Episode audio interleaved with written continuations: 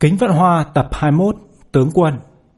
Chương 1 Người quỳ dưới công đường kia là ai? Nhỏ xuyến trì lý nhí, Bẩm ba đại nhân, Thảo dân là Trương Thị, Người huyện Hóc Môn ạ.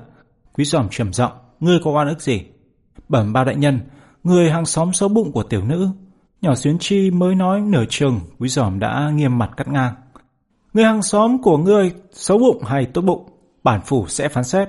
Ở chốn công đường, Ngươi không được tùy tiện nói xấu kẻ khác. Nhỏ xuyến trì cúi đầu.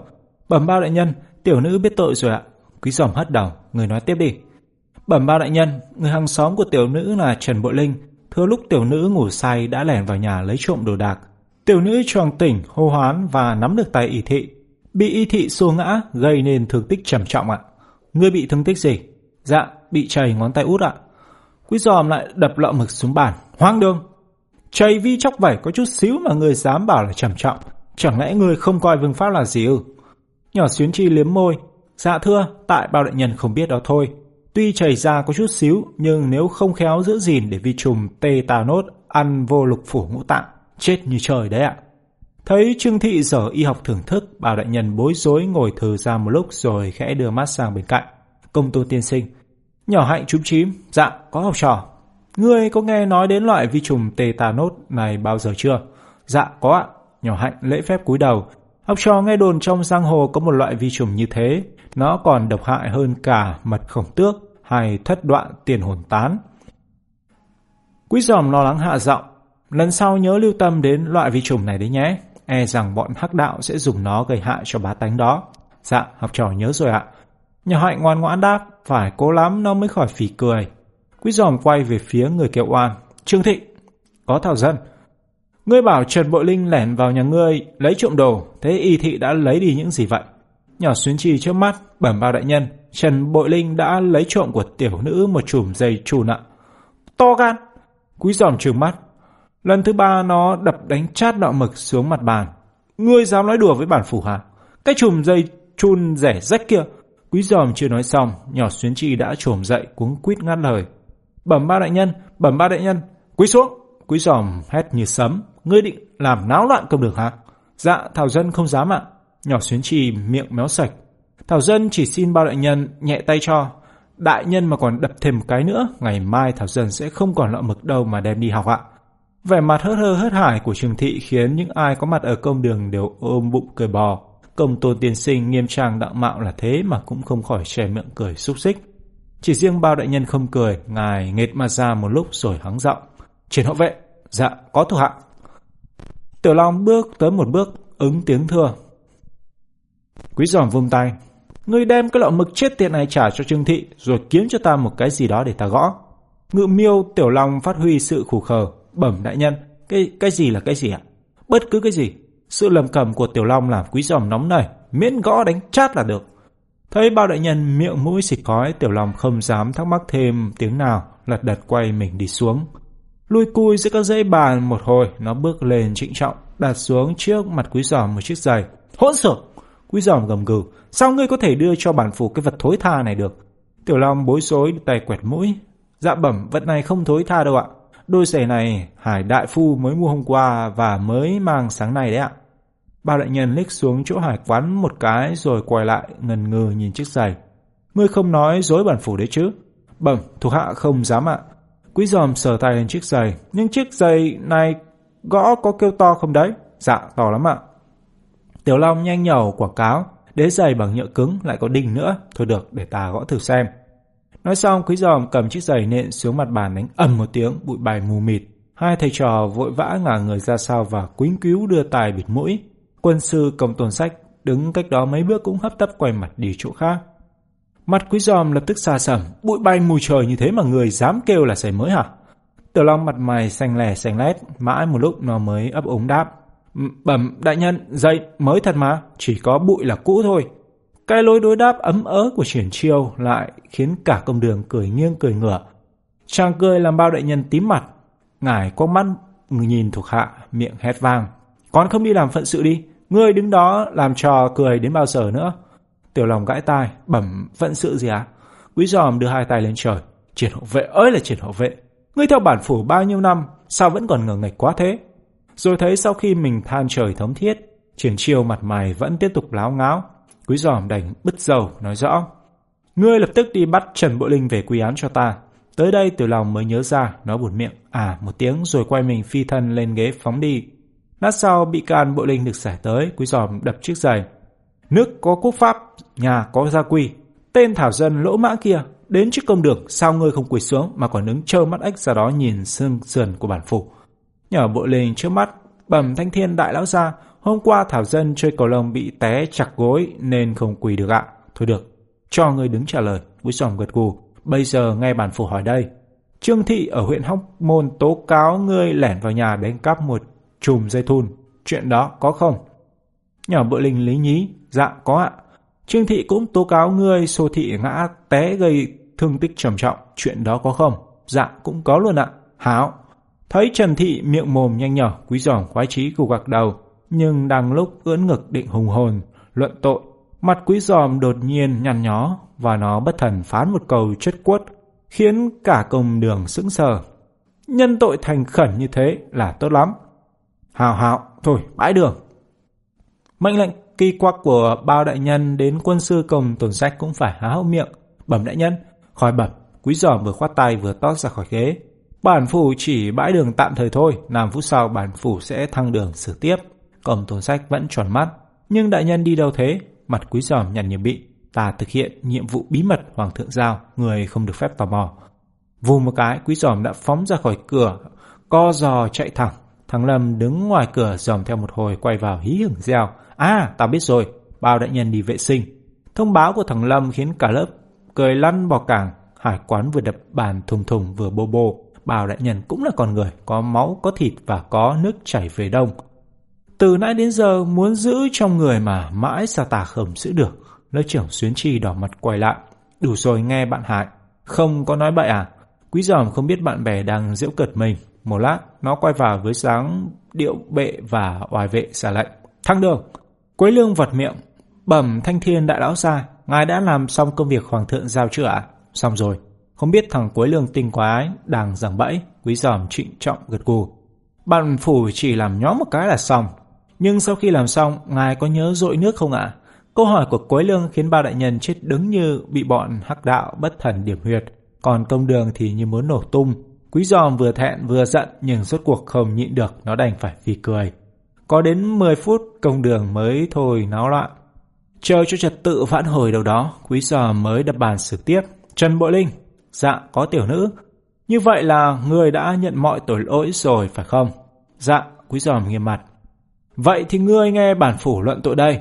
Ngươi manh tâm đánh cắp đồ đạc của hàng xóm là bất nghĩa, đánh cắp xong còn hành hung người là bất nhân, vào công đường giả bộ chạch chân không chịu quỳ là bất bất. Thấy bao đại nhân cả làm lầu lắc công tù sách khẽ nhắc bất lịch sự. À phải rồi, quý giòm mừng sơn Vào công đường không chịu quỳ là bất lịch sự. Một người vừa bất nghĩa, vừa bất nhân, vừa bất lịch sự thì phép nước đạo trời không thể dung thứ. Bản phủ phạt ngươi tội cạo đầu, ngươi có phục không?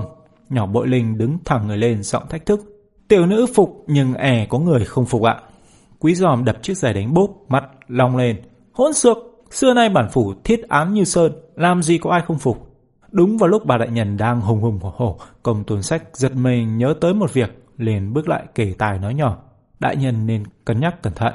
Học trò nhớ ra rồi, Trần Bội Linh hình như là cháu họ của bảng thái sư đấy. Nghe nhắc đến bảng thái sư, bào đại nhân càng điên tiết. bảng thái sư thì bảng thái sư chứ. Nếu ông ta phạm tội, ta cũng cạo chọc lóc cái đầu của ông ta nữa là. Ngay lúc đó có tiếng hô vọng từ dưới lớp, nghe rõ là giọng thằng Quốc Ân. Bàng thái sư tới ơi ơi! Bao đại nhân lật đật đứng lên khỏi ghế, quay người ra cửa, vòng tay cúi đầu. Bao trưởng tham kiến bảng thái sư. bảng thái sư quả là uy nghiêm khiếp người. Từ khi thái sư bước vào, công đường phủ khai phòng cứ im phẳng phắc.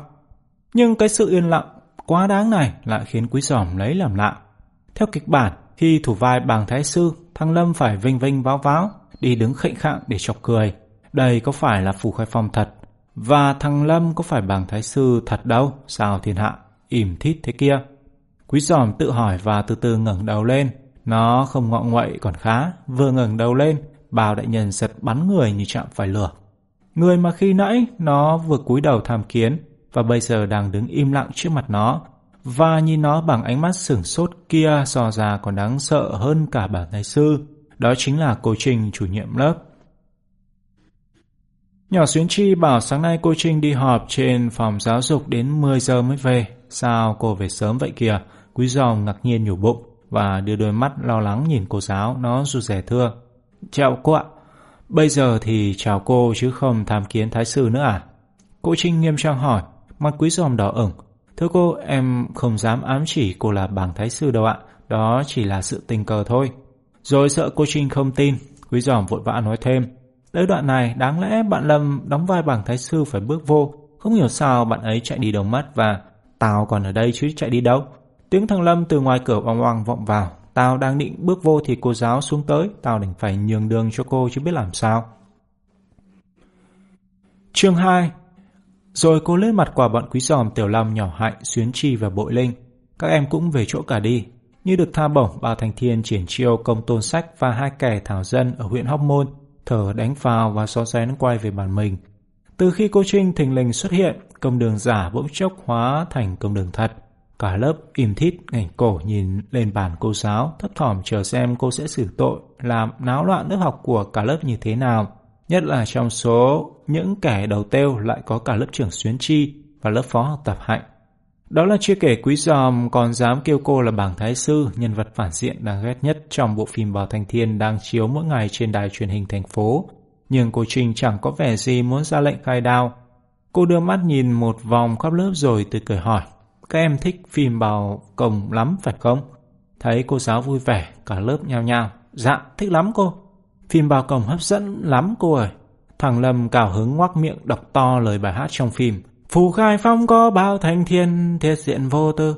Rõ ngay gian anh hùng hào kiệt yêu trợ giúp vương triều mã hán ở cạnh bên toàn thiên thử thân như chim én thiệt địa thử. Sợ thi sĩ hoàng hồn biến lớp học thành câu lạc bộ thi ca và âm nhạc, cô Trinh liền cắt ngang. Nhưng em Lâm có biết bao công là ai không? Thấy cô chú ý đến mình, Lâm nhanh nhỏ vọt miệng. Biết cô, bao công tức là bao thành thiên. Những đứa khác sợ mất phần liền tranh nhau đáp. Là thanh thiên đại lão gia cô là bao hắc tử cô, là âm dương phán quan nữa cô. Cô Trình gõ tay xuống bàn ra hiệu cho cả lớp im lặng rồi thông thả nói. Điều cô muốn hỏi là tiểu sử của bao công kìa. Cô không hỏi các biệt danh, em nào biết thì giơ tay lên. Cô Trinh vừa nói xong, gần một nửa lớp rùm rùm giơ tay khiến cô không khỏi ngạc nhiên. Cô chỉ Tần, em nói đi. Tần đứng dậy, mặt mày hớn hở. Thưa cô, bao công tên thật là bao trưởng, sinh tại Hợp Phỉ Lưu Châu thuộc Trung Quốc. Vì ông xử án công minh nên người ta gọi ông là Bao Thanh Thiên, rồi để khoe khoang sự hiểu biết của mình hơn nữa. Nó hùng hồn giảng cho cô giáo Thanh Thiên tức là trời xanh đó cô. Điều đó thì cô biết rồi, cô Trinh mỉm cười. Thế còn em biết gì về nhân vật bao công nữa? tân chưa kịp đáp thì những đứa giơ tay nãy giờ đã dần dần. Em cô, em này cô. Cô Trinh chỉ nhỏ hiền hòa. Em. Hiền hòa đứng dậy, Thưa cô, ngoài thời gian làm phủ soãn phủ khai phong, bao công còn giữ nhiều chức vụ quan trọng khác như giám sát ngự sử, long đồ các trực học sĩ và khu mật phó sứ nữa ạ. Còn gì nữa không? Dạ hết rồi ạ. Nghe nhỏ Hiền Hòa bảo hết thằng Lâm nóng nảy phọt miệng. Thưa cô, bạn Hiền Hòa kể còn thiếu cô ơi. Còn thiếu? Cô nhìn Lâm, Lâm đứng dậy. Dạ đúng thế ạ. Ngoài những chức vụ trên, Bao công còn làm giám quan viện tư giám làm tam ti sứ và lúc mất còn được truy phong làm lễ bộ thượng thư nữa ạ. Đám học trò khiến cô Trinh càng lúc càng ngạc nhiên, chẳng biết bằng cách nào chúng thuộc lòng tiểu sử cái ông bao công này như thế. Cô hỏi, các em đọc được những điều đó từ đầu thế? Đọc ở trong báo đó cô? Cả lớp đồng thanh giải đáp thắc mắc cho cô chủ nhiệm. Từ hồi đài truyền hình chiếu phim Bao Thanh Thiên, cả chục tờ báo viết về ông. Tụi em tìm đọc rồi đem đối nhau, giết rồi đứa nào cũng thuộc hết cô ơi. Thấy cô Trinh có vẻ quan tâm đến đề tài bao công, thằng Lâm bép xếp không bỏ lỡ cơ hội khoe khoang kiến thức. Em còn biết diễn viên đóng vai bao công là Kim Siêu Quần nữa đó cô. Kim Siêu Quần đóng được trả 200 ngàn đô la Hồng Kông mỗi giờ. Vợ Kim Siêu Quần là Trần Kỳ. Thôi, thôi, đủ rồi. Cô trình hốt hoảng khoát tay sợ thằng Lâm nổi hứng lôi tuột cả cháu chắt của ông Kim Siêu Quần này ra kể đến tối. Cô hỏi về nhân vật bao công chứ có hỏi về diễn viên đóng vai bao công đâu. Về bao công hả cô? Lầm liếp mép vẻ như chia chịu thôi. Nó vốn ghiền phim bao công như còn nít ghiền kẹo kéo. Cả tháng nay nó siêu tầm các bài viết về những gì liên quan đến bộ phim này và cắt dán đầy cả một cuốn tập. Tại cô Trình không cho kể, chứ nếu không, nó có thể kể vành vách về đời tư của các diễn viên Kim Siêu Quần Hà Gia Kính, kể cả những diễn viên phụ như Long Long, Dương Hùng. À, đang nghĩ ngợi làm chợt nhớ ra liền bột miệng reo. Em còn biết năm sinh và năm mất của báo công nữa đó cô. Ông sinh năm 999, đậu tiến sĩ năm 1027 và mất năm 1062. Cô Trình gật đầu. Thế ông bao công làm quan dưới triều vua nào? Lầm đáp như máy. Thưa cô, dưới triều vua Tống Nhân Tông ạ. Giỏi lắm, cô Trinh khen rồi gật gù hỏi tiếp. Thế lúc đó nước ta đang ở dưới triều vua nào? Tới đây thì lầm tắc tị, nó đứng thộn mặt một hồi rồi ấp úng. Thưa cô, điều đó đâu có trong phim Bao Thanh Thiên à? Cô Trinh vẫn điểm nhiên. Không có trong phim Bao Thanh Thiên nhưng có trong môn lịch sử chứ. Em chưa học qua sao? Em cũng chẳng nhớ nữa, lầm gãi đầu. Có thể em đã học nhưng bây giờ em lại quên mất rồi ạ. Cô Trinh quay nhìn cả lớp, em nào có thể trả lời được. Khi cô hỏi về bao công cả chục đứa nhau nhau đáp nhưng lúc này thì cả lớp im su. Cô Trình vẫn kiên trì chờ đợi nhưng lớp học vẫn kiên trì làm thinh khiến cô sốt ruột lại hỏi. Sao? Chả lẽ không em nào biết hay sao? Câu hỏi gặng của cô khiến thằng Lâm nhột quá chừng, nó liếm môi đáp bừa. Thưa cô, lúc đó nước ta đang ở chiều vua Lê Lợi ạ. Thấy cô giáo lắc đầu, quán liền vọt miệng, cầu may. Chiều nhà Trần thưa cô, cô Trình lại lắc đầu. Các em phải suy nghĩ kỹ càng trước khi trả lời chứ. Lê Lợi chống giặc Minh, Trần Hưng Đạo chống giặc Nguyên Mông, trong khi ở đây là nhà Tống kia mà. Được cô gợi ý, lớp phó trật tự Minh Vương thập thò giơ tay. Thưa cô, trong sách nói Lý Thường Kiệt phạt Tống Bình Chiêm, như vậy thời nhà Tống bên Trung Quốc, chắc ở nước mình đang là nhà Lý hả cô? Đúng rồi, cô Trinh cục gật đầu. Nhưng triều vua nào là của nhà Lý? Minh Vương nói đúng được nhà Lý đã là phúc ba đời. Còn nói rõ triều vua nào nữa thì có thể thánh nó mới mỏng đáp được. Nó ngần ngừ một lúc rồi ngượng ngùng thú nhận. Thưa cô, em không biết ạ. Cô Trinh lại quay nhìn cả lớp. Sao? Chẳng em nào biết ư? Bao công đỗ tiến sĩ năm 1027. Vậy năm đó nước ta đang ở dưới triều vua nào? Cả lớp xì xào bàn tán. Đầu cổ quay tới quay lui nhặng xị nhưng vẫn mãi không có cánh tay nào đưa lên. Tiểu Long liếc quý giòm. Sao mày? Sao cái gì? Năm 1027, nước mình thuộc triều vua nào? Thuộc nhà Lý. Tiểu Long nhăn mặt. Dĩ nhiên là nhà Lý, nhưng... Lý gì? Lý Tiểu Long chứ Lý gì? Quý giòm buông một câu ngang phè khiến Tiểu Long sầm mặt. Dẹp mày đi. Tao hỏi thật mà mày cứ đùa. Chứ không đùa thì tao biết làm gì. Quý giòm bứt tai. Những chuyện này bố ai nhớ nổi. Mày hỏi nhỏ hạnh thì mày ra. Nhỏ hạnh ngồi tuốt ngoài đầu bàn. Tiểu Long phải nhoai qua lưng quý giòm kiểu áo nó. Hạnh nè. Gì? Nhỏ Hạnh quay lại. Hạnh có biết lúc đó là chiều vua nào không? Nhỏ Hạnh chưa kịp đáp thì cô Trình đã trông thấy. Em Long, làm gì mà ngả tới ngả lui thế? Tiểu Long hoàng vía phân trần. Thưa cô, em định hỏi xem bạn Hạnh có biết được chiều vua nào không ạ? Câu trả lời của Tiểu Long khiến cô Trinh đưa mắt nhìn sang người học trò cưng của mình. Nhỏ Hạnh học môn văn của cô giỏi nhất lớp, tính nết lại ngoan ngoãn siêng năng. Trước này vẫn thường giúp cô trong công việc sổ sách. Nhưng không chỉ có vậy, nhỏ hạnh của cô còn nổi tiếng trong toàn trường là người có trí nhớ siêu hạng. Một bộ từ điển bách khoa biết đi, thế mà cổ quyền bỗng mất. Cô liền hắng giọng gọi, Hạnh. Nhỏ Hạnh khép nép đứng dậy, dạ, em có thể trả lời câu hỏi vừa rồi không? Dạ, được ạ. Em nói cho các bạn nghe đi, nhỏ Hạnh trước mắt. Thưa cô, ở nước ta vua Lê Đại Hành trị vì từ năm 980 đến năm 1005. Vua Lý Thái Tổ trị vì từ năm 1010 đến năm 1028. Vua Lý Thái Tông trị vì từ năm 1028 đến năm 1054. Như vậy căn cứ vào những cột mốc về thời gian thì Bao Công sinh ra vào thời vua Lê Đại Hành ở nước ta, đỗ tiến sĩ vào thời vua Lý Thái Tổ và ra làm quan vào thời vua Lý Thái Tông ạ. Nhà hạnh thao thao liệt kê một loạt những dãy số khiến cả lớp ngẩn ngơ. Tuy chẳng lạ gì kho kiến thức đồ sộ của nhà thông thái mang kính cận này, nhiều cái miệng vẫn ồ lên thán phục. Cô Trình dĩ nhiên quá sức hài lòng, cô gật gù, giỏi lắm. Một người Việt Nam phải hiểu biết về lịch sử của nước mình sành mạch như thế chứ.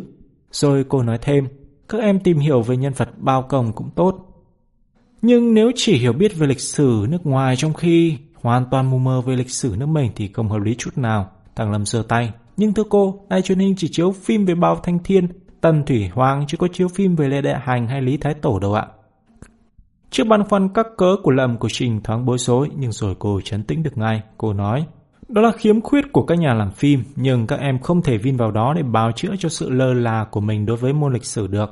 Lâm vẫn chưa chịu thôi, nó cố phân bua cho bằng được. Nhưng thưa cô, có phải ai cũng nhớ nổi các triều vua thời xưa đâu ạ? Bạn Hạnh là người đến từ hành tinh khác, là trường hợp ngoại lệ rồi cô ơi. Nhưng điều thằng Lâm nói tuy là ưng bướng nhưng không phải hoàn toàn vô lý. Cô ẩn quấy lương và hải quán ba đứa trong bằng tứ quậy lập tức hùa theo bạn. Đúng rồi đó cô. Gì chứ, nằm lên ngôi rồi, xuống ngôi khó nhớ lắm cô ạ. Cô Trinh vẫy tay cho cả lớp yên lặng rồi điềm nhiên hỏi lại.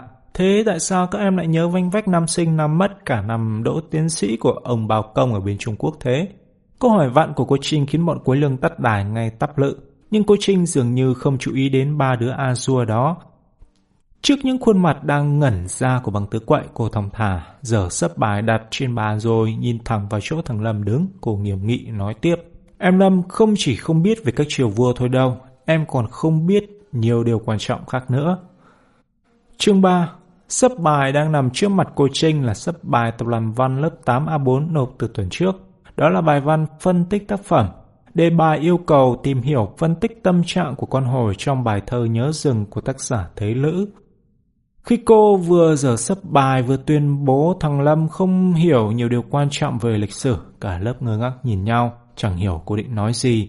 Cô Nga dạy môn lịch sử, cô Trình chỉ dạy môn văn và bài làm cô sẽ phát ra hôm nay là bài tập làm văn chứ không phải bài kiểm tra sử đâu.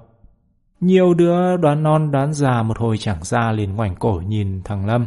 Nhưng thấy thằng này mặt mai chả biểu lộ cảm xúc gì lại ngước lên nhìn cô chờ đợi. Cô Trinh dường như muốn kéo dài sự hồi hộp cho học trò hơn nữa. Cô kêu lớp trưởng Xuyến Chi lên, đưa sắp bài cho nó phát. Riêng bài làm của Lâm thì cô giữ lại. Thấy đứa nào cũng có bài làm trong tay, chỉ riêng mình chờ hoài không thấy. lầm cứ nhấp nhà nhấp nhổm mắt dán chặt vào sấp giấy, ngày một rơi vãi trên tay Xuyến Chi. Nhỏ Xuyến Chi phát xong bài tập làm văn cuối cùng Lâm không nhịn được liền gọi giật. Xuyến Chi, bài của tôi đâu? Nhỏ Xuyến Chi chỉ tay lên bàn cô giáo, bài của bạn ở trên kia kìa. Lâm thấp thỏm nhìn theo tay chỉ của Xuyến Chi, đúng lúc đó cô Trinh cầm bài văn trước mặt lên hắng giọng. Bây giờ các em yên lặng nghe cô đọc bài làm của bạn Lâm. Đang ồn ào hỏi điểm nhau, nghe cô nói vậy, cả lớp lập tức im phẳng phắc. Đứa nào đứa nấy nín thở nhìn chăm chăm vào tờ giấy trên tay cô, mặt mày háo hức hệt như khán giả đang chờ sân khấu kéo màn vậy. Bài văn của Lâm đoạn đầu không có gì đáng nói, cũng tương tự bài làm của những đứa khác, nhưng đến đoạn sau đây thì cô Trinh nhấn mạnh từng chữ.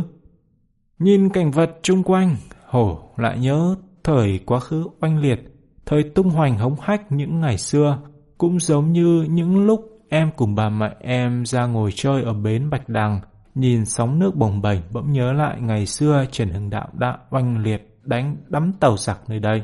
Đọc đến đây cô Trình ngừng lại và ngước mắt nhìn khắp lớp hỏi Bạn Lâm viết như vậy có chính xác không các em?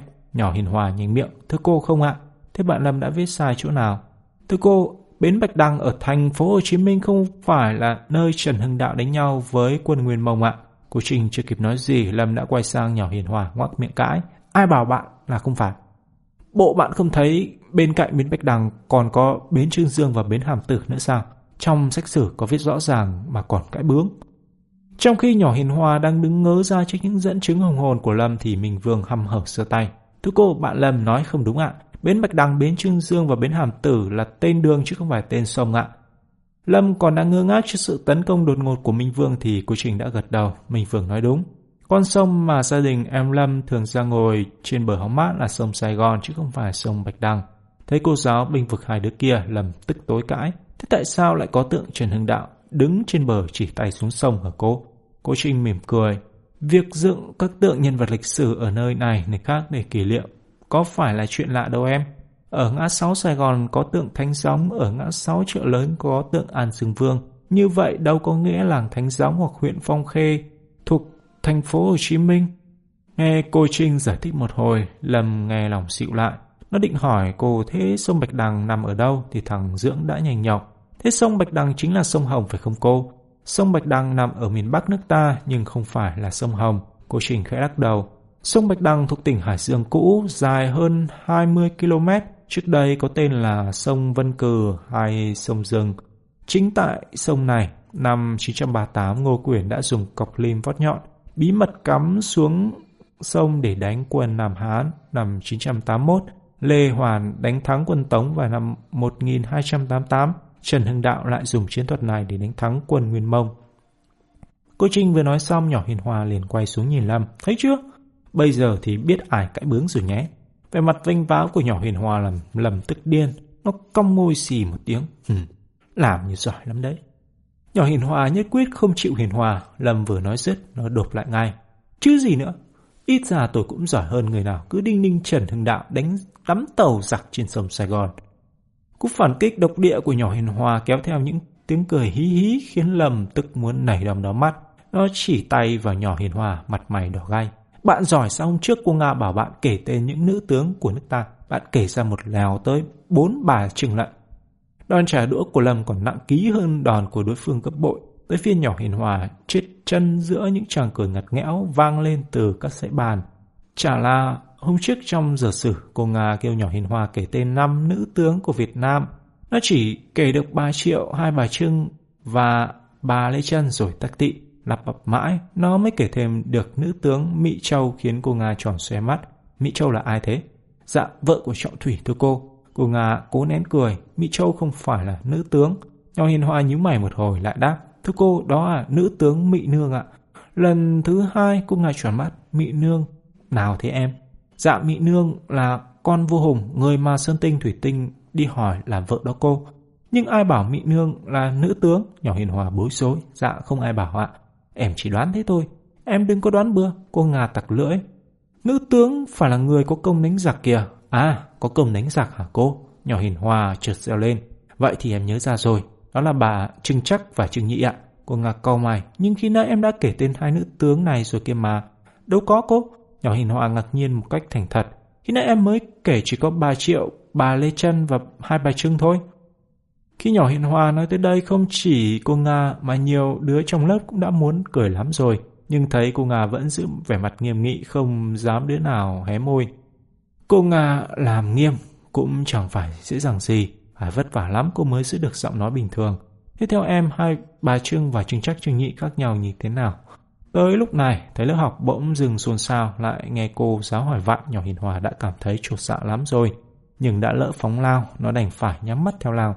Thu cô khác nhau ở chỗ Trưng Chắc và Trưng Nhị đánh nhau với quân Tô Định, còn hai bà Trưng đánh nhau với quân Mã Viện ạ. Nhóm Hiền Hòa vừa dứt câu chung quanh liền nổ ra những chàng cười sặc sụa. Đám học trò bấm bụng, nén cười nãy giờ không còn kiềm được nữa. Cả mấy chục cái miệng thì nhau hi hi ha ha he he. Đủ giọng khiến nhỏ Hiền Hòa chết điếng, mặt mày sám quét như phải tràm. Bây giờ nhớ lại câu trả lời hôm nọ, nhỏ Hiền Hòa cảm thấy người nóng bừng như hơ lửa. Vậy mà lúc nãy nó quên khuấy mất chuyện đó. Lúc nãy nghe thằng Lâm oang oang bảo mình cãi bướng, nhỏ hiền hòa điên tiết vặc lại. Không ngờ thằng Lâm lại lôi chuyện bốn ba chừng ra cả kịa lại nó. Cô Trình dĩ nhiên không hiểu đầu cua tai nhau ra sao, thấy cả lớp cười nghiêng cười ngửa. Cô gõ tay xuống bàn, các em trật tự nào, chuyện gì mà cười cợt om sòm thế. Lâm mau mắt, thưa cô chuyện bốn bà chừng ạ, bốn bà chừng là chuyện gì? Lâm không bỏ lỡ cơ hội kể tội kẻ thù, nó bô bô thuật lại câu chuyện chết cười bữa trước. Cả lớp lại một phem ôm bụng Nhỏ hiền hòa lại một phen muốn chui xuống gầm bàn, con cô Trinh thì lắc đầu chép miệng. Các em học sử như vậy thì nguy quá. Nghe cô than thở, hải quán vật miệng phần trần. Nhưng môn sử khó lắm cô ơi. Cô Trinh nhíu mày, vậy tại sao các em vẫn làm được bài? Ba bốn cái miệng tranh nhau đáp, chúng em chỉ nhớ lúc làm bài thôi, thì xong chúng em quên tuốt hết cô ơi. Thằng Tần nêu thắc mắc, với lại những điều cô nói đâu có trong bài học hả cô? Điều gì không có trong bài học? Những điều cô kể về sông Bạch Đằng ấy, trong sách đâu có bảo sông Bạch Đằng dài bao nhiêu mét, cũng đâu có nói trước đây nó có tên gọi là gì. Thấy thằng Tần lập luận vững chắc, mấy đứa kia lại nhào nhào hùa theo. Đúng rồi đó cô. Trong bài học đầu thấy nói những chuyện đó, bị học trò tấn công tới tấp, cô Trình vẫn điềm tĩnh. Cô vẫy tay ra hiệu cho học trò ngồi xuống rồi chậm rãi nói. Tất nhiên môn sử trong nhà trường không thể nói đầy đủ hết mọi thứ, nhưng chẳng lẽ các em không có cách nào để tự tìm hiểu thêm về lịch sử nước nhà? Khó lắm cô ơi, thằng Lâm bép xếp lại ngứa miệng. Bây giờ các trung tâm chỉ dạy toán, lý, hóa, ngoại ngữ và vi tính không à? Chẳng ở đâu mà lớp thêm dạy sử cả. Cô Trình nghiêm trang. Các em có thể trao dồi kiến thức lịch sử của sách báo, bất cứ quốc gia nào cũng có quá trình dựng nước và giữ nước của mình.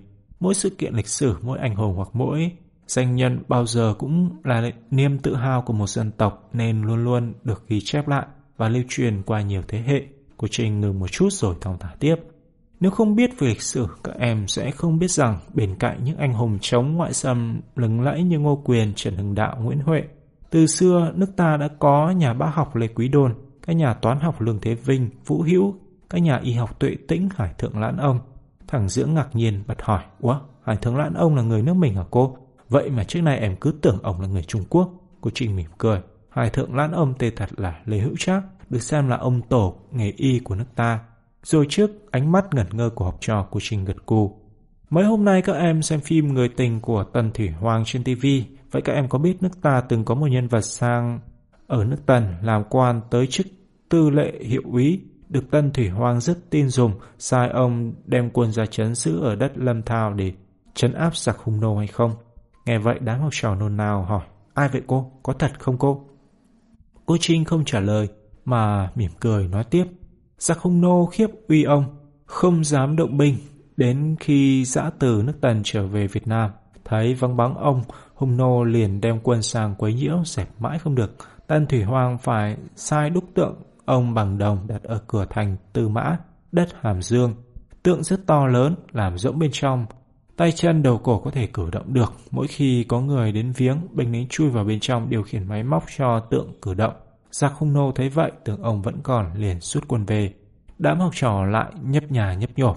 Ông nào ai vậy cô? Thằng lầm láo táo. Ông giỏi võ hơn triển chiêu không cô? Các em giữ yên lặng để cô kể cho nghe.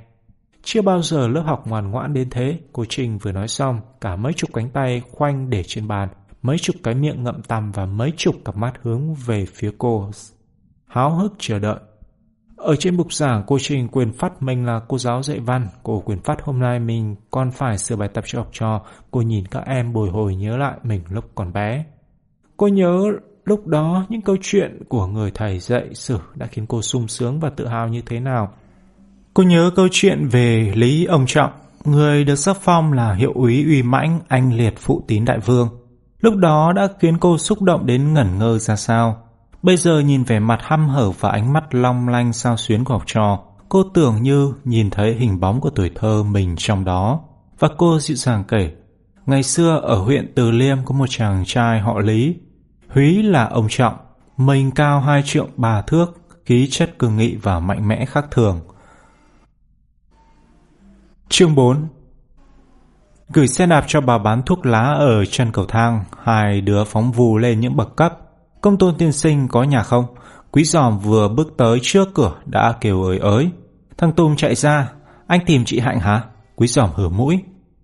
Thằng này hỏi lạ. Bản phủ không tìm công tôn tiên sinh thì tìm ai?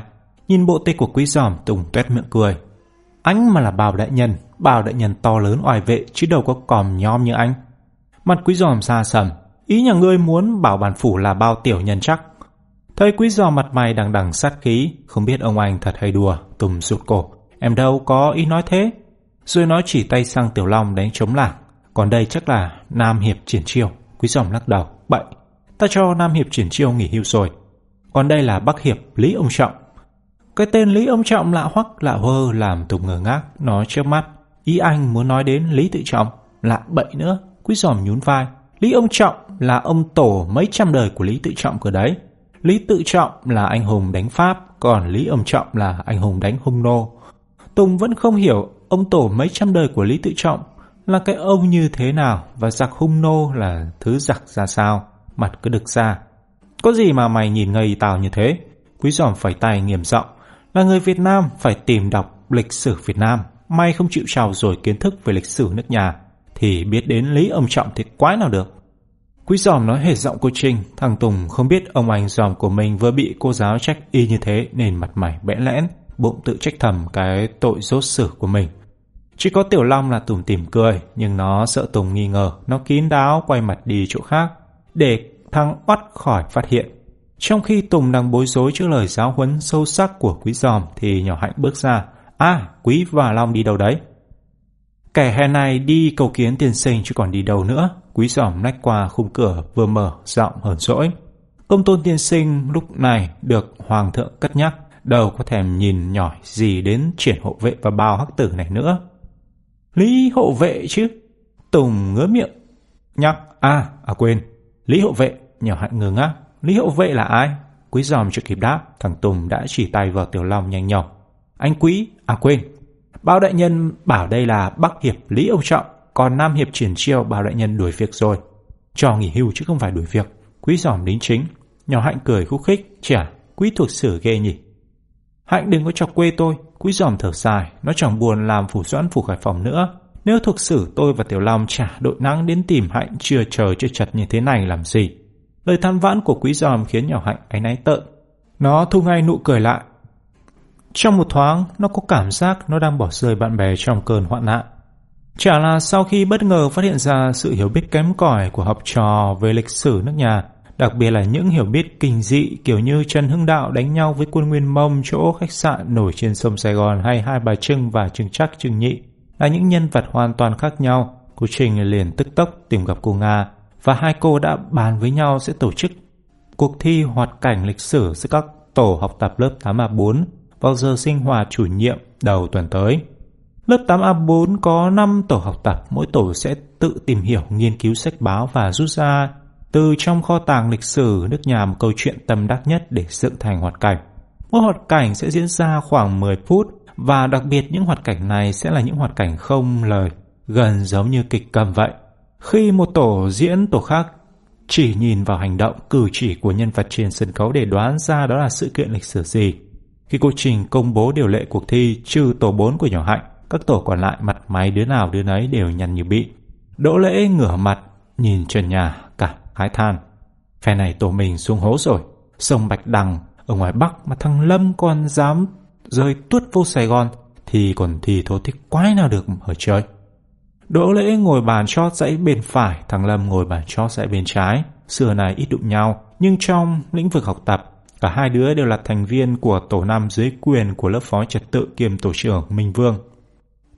Đang lò xuất vó trước quy định của Trình vừa ban ra, chưa biết làm thế nào đã nghe Đỗ Lễ lên tiếng móc ngoéo, lầm nghĩa rằng kèn két. Nó nhìn trừng mắt qua chỗ Đỗ Lễ. Nếu mày sợ để lỗ thì xin chuyển qua tổ khác. Rụt đặc cắn mai mà bày đặt ta đây. Thôi thôi, đừng cãi nhau nữa. Tổ trưởng Minh Vương nhằn nhó giảng hòa. Tụi mày cùng tổ mà chẳng đoàn kết gì hết. Nhưng không chỉ tổ năm mới lục đục nội bộ. Ở tổ một thằng Quang quay lại bàn sau nhìn nhỏ hiền hòa cười hì hì. Ở quận 1 có đường Trần Hưng Đạo A, ở quận 5 có đường Trần Hưng Đạo B. Như vậy là ngoài bốn bà Trưng, trong lịch sử còn có hai ông Trần Hưng Đạo nữa đấy nhé. Trong khi nhỏ hiền hòa gục đầu ấm ức thì tổ trưởng Tần nóng tiết đập bàn. Mày có quay lên không? Thằng sứt môi. Quang sợ uy tổ trưởng hấp tấp quay lên, nhưng trước khi ngoảnh mặt nó còn cố chỉ môi, sứt môi đầu mà sứt môi. Có mày chúa ghẻ thì có. Quang năm ngoái đã đi phẫu thuật vá lại chữ môi, nhưng tụi bạn khi nổi khùng lên vẫn gọi nó là Quang sứt. Còn Tần trước khi bị ghẻ đến phải cạo chọc đầu, nhưng đó là chuyện cũ, bây giờ Tần đã hết ghẻ, tóc tai đã nghiêm chỉnh đầu xa đó. Nhưng nghe Tần lôi chuyện năm xưa năm xưa giờ nhọ mình, Quang tức mình đem quá khứ ghẻ của tổ trưởng ra cả kệ lại. Tần tính đập bàn thêm cái nữa, nhưng nhớ đến cuộc thi sắp tới, nó đành bấm bụng làm thinh. Trước một cuộc thi quan trọng như vậy, Tân chẳng muốn gây gổ lôi thôi, nếu không đoàn kết, tổ nó e sẽ cầm đèn lái mất. Nó đánh mắt sang chỗ bọn quý giòm ngồi, bụng suy xòa ghen tị. Phen này chắc tổ 4 sẽ ấm hết giải thưởng. Mấy đứa tổ khác cũng nhìn tổ 4 với ánh mắt ghen tị y hệt tần và cũng nghĩ y hệt tần, tổ 4 đứng nhất là cái chắc. Tổ 4 gồm cả thầy 6 đứa, bàn sau có nhỏ Hạnh Quý Giòm và Tiểu Long, bàn trước ngoài Kim Em, con nhỏ Hiền Hoa và thằng Cung. Cung học lực trung bình chỉ được mỗi tải vẽ, thầy Quang dạy địa lý và cô Huệ dạy sinh vật, lần nào kiểm tra cũng tấm tắc khen các hình, vẽ nắn nót và sạch sẽ của nó. Nhờ các hình vẽ đó mà hôm nào nó xui xẻo trả bài vấp váp. Thầy Quang và cổ Huệ cũng không nỡ cho nó điểm kém. Quý giòm ít chịu khen ai, cũng phải công nhận cùng vẽ đẹp. Quý giòm bảo cùng có hòa tay và cùng sống sót qua những cuộc kiểm tra bất ngờ của thầy Quang và cô Huệ. Chính nhờ cái hòa tay đó. Nhỏ hiển hoa học hành không khá hơn cung, lại chả có tài vẽ, nhưng nhỏ hiển hoa nổi tiếng hơn Bởi vì hồi đầu năm học, lúc nó mới chuyển về trường tự do, hễ thấy thầy cô kêu tên nó thì nhỏ Hiền Hòa đứng dậy, còn kêu tên nhỏ Hiền Hòa thì nó lại đứng lên. Suốt cả tháng trời, hai cái tên Hiền Hòa Hiền Hòa lộn xộn này đem lại cơ man những trận cười cho cả lớp. Các thầy cô thì giờ mếu giờ cười, hai đứa trong cuộc cũng chẳng hơn gì. Nhưng lúc đó nhỏ Hiền Hoa và nhỏ Hiền Hòa đứng chết chân, mặt mày nóng như đang hờ lửa. Nhưng đó là chuyện cũ, chuyện lúc mới nhập học, còn bây giờ thì cùng với thằng Cung và nhỏ Kim Em. Nhỏ Hiền Hoa đang quay đầu ra bàn sau, cười toe toét. Cô Trinh và cô Nga cho thi kiểu này, tổ mình có bạn hạnh khỏi lo nhé. Còn phải nói, quý giòm nhỏ mắt, gì chứ hoạt cảnh lịch sử, nhà thông thái của chúng ta nhắm mắt cũng có thể nói chúng phóc. Nhưng sự hào hứng quá mức của tổ bốn lập tức bị cô Trinh làm cho tắt ngấm. Cô nói, các em nhớ chuẩn bị kỹ lưỡng nhé, riêng em Hạnh sẽ không tham gia cuộc thi này. Cả tổ bốn tái mặt, sao thế cô? Cô Trinh thản nhiên, cô và cô Nga sẽ mời em Hạnh làm bàn giám khảo. Lời phán của cô Trinh khiến tổ bốn choáng váng, quý giò nghe như có ai gõ búa vào đầu. Nó lắp bắp, và vào ban giám khảo ư? Vào đó làm gì? Trái với vẻ thất thần của các thành viên tổ 4, các tổ khác mừng rỡ nhào nhào. Đúng rồi đó cô, bạn hạnh thực cả mấy bộ từ điển tụi em làm sao thi cho lại hả cô. Những nét mặt ủ rột của các thành viên tổ 4 khiến cô Trinh động lòng. Cô tặc lưỡi nói thêm, em Hạnh chỉ không tham gia cuộc thi thôi.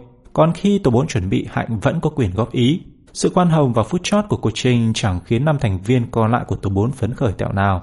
Quý giòm lích thiểu lòng cầu nhỏ. Quan trọng là lúc giải đáp chứ góp ý chuẩn bị thì ăn thua gì. Tiểu lòng khịt mũi, góp ý cũng cần thiết chứ mày. Cần thiết cái khỉ khô, quý giòm nổi cáo. Chả cần đến nhỏ hạnh, tao cũng thừa sức tìm ra cả khối chuyện trong sách. Nói thì hùng hằng như vậy, nhưng đến trưa, khi Tiểu Long lò dò đạp xe đến nhà hỏi, mày tìm ra một chuyện nào hay ho chưa? Thì quý giòm lại ngẩn to te, chưa? Hay mình lại nhà nhỏ hạnh hỏi nó thử xem. Chương 5 Nhỏ hạnh góp ý chuẩn bị cho tổ bốn cả thảy năm mẩu chuyện, Quý Giòm và Tiểu Long ngồi dòng tai nghe say sưa. Cả năm mẩu chuyện mẩu nào cũng làm hai đứa tròn xoe mắt, suốt ngày chuối mũi vào đống lọ cổ cao cổ thấp. Thần đông toán mu tít với lịch sử đã đành, nhưng ngay cả song phi cước Tiểu Long, diễn viên võ thuật thượng đẳng của nền điện ảnh tương lai cũng ngỡ người già khi phát giác trong lịch sử nước nhà không chỉ có Bắc Hiệp Lý Ông Trọng oai chấn hùng nô, mà còn có cả Lê Văn Khôi tay không đánh cọp, uy dũng không thua gì anh hùng, lưng sơn bạc võ tòng. Có Lê Như Hổ, ăn mạnh như rồng, chén tỉ tỉ một lúc gần hai con heo và 30 lon gạo. Có Lê Phụng Hiểu làng cổ bi tay không nhổ cây, bứng phăng cả gốc lẫn rễ. Mù mình đánh nhau với cả làng đàm xá. Có Nguyễn Biểu đơn thần vào đồn giặc ung dung ngồi ăn tiệc, đầu người không hề run sợ. Có Phạm Ngũ Lão ngồi bệt giữa đường, mải lọp nước, bị giáo đầm thủng đùi máu chảy ròng ròng vẫn không hay. Nhưng mọi chuyện này có chuyện Tiểu Long và Quý Giòm đã biết có chuyện chúng chưa từng nghe, nhưng ngay cả những chuyện đã đọc qua, chúng cũng chỉ nhớ màng máng. Bây giờ nghe nhỏ hạnh thuật lại chi tiết rành mạch, có lớp có làng, hai đứa cảm thấy những nhân vật phi thường kia như đang hiện ra một mồi trước mắt. Tiểu Long nghe máu chảy dần dần trong người, nó bóp chặt nắm đấm. Nước mình xảo lắm người tài thế. Quý Giòm không chịu thua, nó ưỡn bộ ngực giòm. Dân tộc Việt Nam là dân tộc anh hùng mà lại. Nếu không làm sao cha ông ta đánh thắng được một lô một lốc những giặc ân, giặc Nam Hán, giặc Tống, giặc Nguyên Mông, giặc Minh, giặc. Thôi, thôi đủ rồi. Tiểu Long cắt ngang lời bạn. Mới xem sách từ chưa đến giờ mà đã nhớ được trường ấy là giỏi rồi, khỏi nữa. Thằng Mập làm cái giòm cụt hứng quá xa, nó nhằn mặt, trách móc. Ta đang yêu nước mà mày ca khịa. Ca khịa đâu, Tiểu Long phần bùa, tại vì tao đang lo. Lo gì? Lo không biết phải chọn chuyện nào để dựng hoạt cảnh, chuyện nào ta cũng thích. Tiểu lòng lo đúng ghê, bởi quý giòm cũng vậy. Nó cũng phần vần tợn, nó chả biết nên chọn chuyện nào trong năm mẩu chuyện nhỏ hạnh vừa kể. trầm ngâm một hồi, nó nói, theo tao, tụi mình nên chọn chuyện Nguyễn Biểu hoặc chuyện Phạm Ngũ Lão. Tiểu Long thu nắm tay quẹt mũi, tao thích chuyện Lê Văn Khôi hoặc Lê Phụng Hiểu hơn. Quý giòm nguyết bạn, để mai có dịp trổ tài đấm đá chứ gì. Bị quý giòm nói trúng ngay tim đen, Tiểu Long lòn lẹt ngó lời chỗ khác, đâu phải vậy. Thấy thằng mập mắc cỡ, quý giòm không nỡ chiều tiếp, nó nghiêm nghị. Chuyện Lê Văn Khôi và Lê Phụng Hiểu chỉ nói đến sức mạnh thể chất, còn chuyện Nguyễn Biểu và Phạm Ngũ Lão mới nói được hào khí và lòng yêu nước của người Việt Nam. Phân tích của Quý Doan khiến Tiểu Long hơi siêu siêu và nhỏ Hạnh bồi thêm một câu làm nó siêu hẳn. Nhỏ Hạnh nói, Quý nói đúng đấy. Hạnh cũng cho câu chuyện về Nguyễn Biểu và Phạm Ngũ Lão có ý nghĩa sâu sắc hơn. Thế là rốt cuộc Nguyễn Biểu và Phạm Ngũ Lão được chọn. Nhưng mỗi tổ chỉ được dựng một hoạt cảnh không thể vừa Nguyễn Biểu lại vừa Phạm Ngũ Lão được. Tiểu Long và Quý sầu nói nhau. Sao mày? Cả hai cái miệng cùng hỏi và cùng phá ra cười. Nhỏ Hạnh không cười. Nó nói. Theo Hạnh tổ mình nên chọn mẩu chuyện về Phạm Ngũ Lão. Quý sầu khịt mũi. Tại sao? Nhỏ Hạnh điềm đạm giải thích. Câu chuyện về lòng khí khái can trường của Nguyễn Biểu đọc thì rất xúc động. Nhưng nếu dựng thành hoạt cảnh thì lại trông rất ghê. Nếu các bạn cho Nguyễn Biểu ngồi trên sân khấu ôm dung cầm đũa gắp, còn mắt bỏ vào miệng nhài thì chắc chắn sẽ có vài bạn nữ trong lớp ngất xỉu. Lập luận sắc đáng của nhỏ hạnh khiến hai bạn ngẩn ngờ bụt miệng. Ờ Ở hả?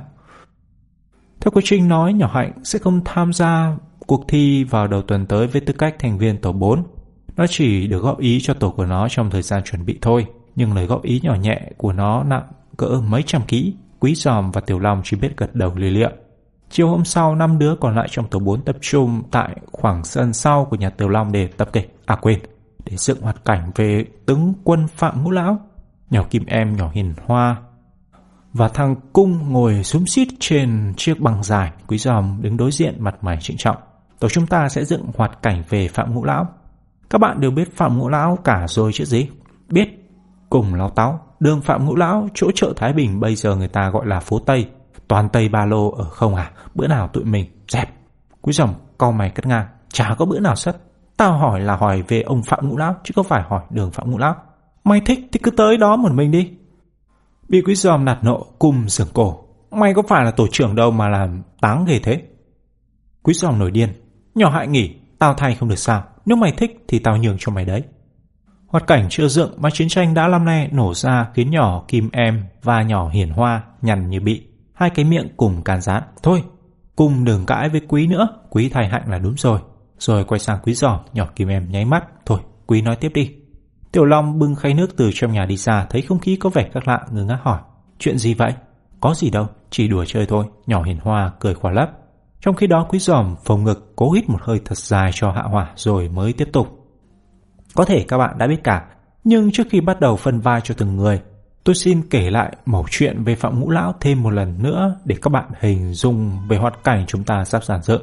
Nhưng quý giòm chưa kể ngay, theo thói quen trịnh trọng xưa nay. Nó thò tay cầm ly nước tiểu long đưa, thông thả nhấp một ngụm rồi mới gật gù hắng giọng. Phạm Ngũ Lão, người làng Phú ửng, mồ côi cha từ lúc nề năm. Sống với mẹ trong một túp lều tranh nghèo nàn. Thuở nhỏ ham đọc sách, ngầm thờ lại giỏi, võ nghệ. Có chi lớn, Lớn lên gặp lúc nước nhà giặc dã, Phạm Ngũ Lão say xưa nghiên cứu bình thư trận pháp, chờ dịp tổng quân giết giặc lập công. Một hôm Phạm Ngũ Lão ngồi đàn sò sữa đường, đầu óc loài hoài tính kế giết giặc, mà nghĩ đến nỗi hừng đạo vương chảy quân ngang qua ông vẫn không hay biết. Cô lính thấy một người ngồi trơ giữa đường không chịu đứng dậy, liền sức tới hò hét quát tháo. Phạm Ngũ Lão không nhúc nhích. Cho là ông bướng bỉnh, quân lính lấy dao đâm vào đùi ông, thế mà ông vẫn không hay đâm liên tiếp đến bà nhát, thấy đùi ông máu chảy ròng ròng. Mà sắc mặt ông vẫn thản nhiên, cặp mắt như xa xăm đang nghĩ ngợi tận đầu tận đầu. Quân lính hoảng quá bèn quay lui bẩm báo. Hưng đạo vương nghe chuyện, lấy làm lạ bèn sai quân lính đưa mình tới gặp. Vương hỏi, Kẻ kia ở đâu? Sao lại cản đường ta đi? Bấy giờ Phạm Ngũ Lão mới giật mình bừng tỉnh ấp úng thưa. Thưa đại vương, tôi mải nghĩ kế dẹp sặc. Không may sơ ý cản đường đại vương, xin đại vương thả tội. Hưng đạo vương cho ông là người khác thường liền ra lệnh đem thuốc giấu dịp vết thương và cho ông theo về kinh đô. Về sau trong cuộc chiến chống quân Nguyên Mông, ông lập được nhiều công to, được phong các chức đại tướng quân rồi thượng tướng quân.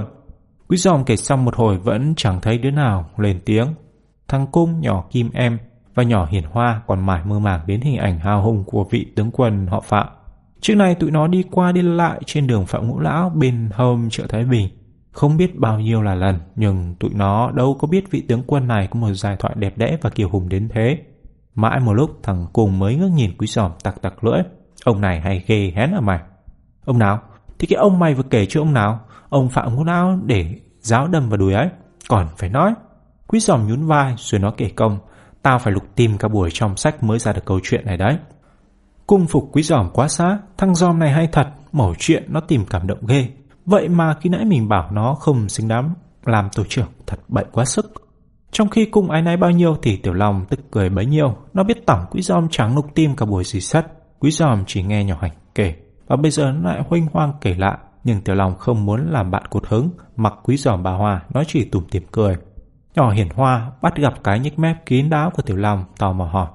Bạn Tiểu Long cười gì thế? Tiểu Long giật thoát. Tôi có cười gì đâu. Có, tôi thấy bạn cười nè. À, à, Tiểu Long bối rối đáp bừa. Đó là tôi tưởng cười ông Phạm Ngũ Lão. Câu trả lời của Tiểu Long khiến cả nhỏ Kim Em cũng tròn xoé mắt. Ông Phạm Ngũ Lão có gì đáng cười đâu. Thắc mắc của nhỏ Kim Em làm Tiểu Long giận điên.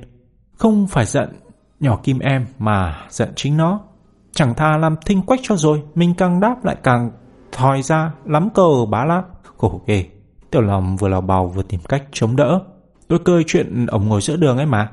Ngồi đâu không ngồi lại ngồi giữa đường đàn sọt. Nếu hồi đó cũng có cảnh sát giao thông như bây giờ, chắc ông bị điệu về bót quá. Nhỏ Kim Em xì một tiếng. Vậy mà bạn cũng cười. Bạn ngộ ghê, nhỏ hiền hoa hùa theo. Ừ, mình cũng chẳng thấy có gì đáng cười cả. Bị hai con nhỏ cùng tổ chề tối mày tối mặt, Tiểu Long ngượng nghịu đưa tay quẹt mũi. Ấp úng nói xuôi theo, tôi cũng thế. Nhỏ hiền hoa không hiểu, cũng thế là sao? Tiểu Long ngó lời chỗ khác. Là khi nãy tôi thấy buồn cười, nhưng bây giờ lại chẳng thấy đáng cười tẹo nào. Cái lối đôi đáp sụi lơ của Tiểu Long khiến nhỏ hiền hoa và nhỏ kim em che miệng cười khúc khích. Trật tự, trật tự nào? Quý giòm lừa mắt nhìn Tiểu Long và hai cô bạn. Các bạn ồn ào như thế làm sao tôi phân vai được?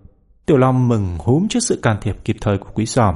Nó lập tức khôi phục vẻ nghiêm trang. Nhỏ hiền hoa và nhỏ kim em cũng lật đặt xoay cổ, cố ngồi cho ngay ngắn, quý giòm khoa tay trong không khí. Bây giờ tổ mình sẽ dừng lại cảnh Phạm Ngũ Lão ngồi đàn sò giữa đường và gặp Trần Hưng Đạo đi ngang. Rồi đưa mắt sang Tiểu Long, quý Sòm nói tiếp. Tiểu Long to con rất thích hợp vài Phạm Ngũ Lão. Thấy chung quanh không có ai phản đối, quý Sòm hí hửng phần công tiếp. Còn tôi sẽ đóng vai Trần Hưng Đạo vì tôi nhỏ con. Thằng Cung thình linh đế một câu khiến không khí trang nghiêm lập tức bị phá vỡ. Cung vừa nói vừa cười hăng hắc. Tiểu Long, nhỏ hiền hoa và nhỏ kim em vừa bị quý giòm nhắc nhở đang cố làm nghiêm. Trước tình cảnh này cũng không thể làm nghiêm được nữa. Bà đứa bụ miệng cười rung cả người. Tiểu Long vừa cười hí hí vừa thận trọng lùi tuốt ra xa, sợ quý giòm nổi cáo chơi trò giận cá chém thớt. Quý giòm nổi cáo thật bị cùng kề nguyên một cái tủ to đùng như vậy vào miệng. Làm sao không cáu sườn cho được nhưng quý giòm không chém thớt.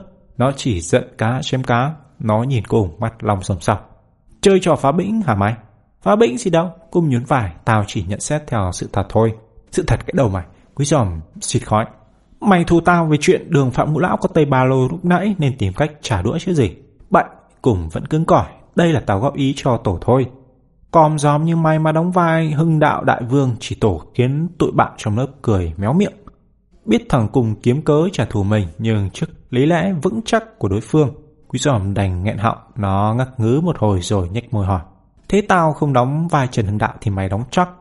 Rồi không đợi cùng trả lời, nó hậm hực xỉ một tiếng. Mày cũng đâu có mà mạp hơn tao mấy tí. Quý giỏm nói đúng. Thằng cung quả cũng không thể đóng vai hưng đạo đại vương được, nhưng dường như cung không mang đến vinh dự đó, nó gật gù. Đúng, tao cũng không thể đóng vai này được. Thế ai đóng? Quý giòm ngẩn tò te. Tổ minh còn ai là con trai nữa đâu. Cung chỉ tay vào nhỏ Kim Em. Kim Em sẽ đóng. Ba bốn cái miệng há hốc. Kim Em. Con nhỏ Kim Em thì sẽ nảy. Không được đâu. Mình là con gái. Làm sao đóng vai Trần Hưng Đạo được? Được. Cung nhìn Kim Em. Nhèo mắt nói. Bạn là con gái nhưng so với các thành viên trong tổ. Bạn chỉ nhỏ con hơn Tiểu Long thôi. Chỉ cần đeo dâu vào bạn sẽ hóa thành một đại vương oai phong lẫm liệt ngài tắp lự. Ờ, phải rồi, nhỏ hiền hoa vỗ tay. Mình cũng từng xem gái giả trai trên sân khấu mấy lần rồi, giống hệt à. Quý dòng không ngờ sự thể lại xoay ra như vậy, không tiện tranh giành với nữ giới, nó đành tật lưỡi. Cái giả trai chẳng có gì là khó, chỉ cần hóa trang thật khéo thôi. Chương 6, Tiểu Long đóng vai Phạm Ngũ Lão, nhỏ Kim Em đóng vai Trần Hưng Đạo, tổ bốn còn lại ba đứa là thằng Cung, nhỏ Hiền Hoa và Quý Giòm. Nhỏ Hiền Hoa hỏi, thế Quý Giòm đóng vai gì? Tôi à? Quý Giòm nhíu mày, nhưng nghĩ ngợi một hồi, nó thấy trong hoạt cảnh này chẳng còn vai nào đáng giá nữa đành ủ rũ đáp. Tôi sẽ đóng vai lính hầu, nhỏ hiền hoa trước mắt. Thế còn hiền hoa và cung, quý giòm phải tay, cũng lính hầu nốt. Thằng cung và nhỏ hiển hoa chẳng ham hố gì chuyện làm tướng quân. Nghe quý giòm nói vậy, hai đứa vui vẻ đồng ý ngay. Việc phân vai như vậy, tưởng là xong, không ngờ đến khi giáp vào giàn dựng, quý giòm bỗng la hỏa bỏ xử rồi. Gì thế? Quý giòm giang hai tay. Chẳng lẽ để hưng đạo đại vương đi bộ? Ờ Ở hả? Nhỏ hiển hoa gù gật đầu, ai lại để Trần hưng Đạo đi bộ ngang với lính hầu, cùng nhếch môi. Không đi bộ thì đi gì? Tiểu Long chớp mắt. Tướng soái thời xưa thường đi ngựa hoặc cưỡi voi. Tiểu Long nói chưa dứt câu, cùng đã hở mũi cắt ngang. Mày nói chuyện trên trời. Tụi mình kiếm đâu ra ngựa hoặc voi để đưa lên sân khấu. Không có ngựa và voi thật thì tụi mình sẽ làm ngựa và voi giả. Quý giòm vùng tay tuyên bố rồi nó nhìn cùng, nói luôn.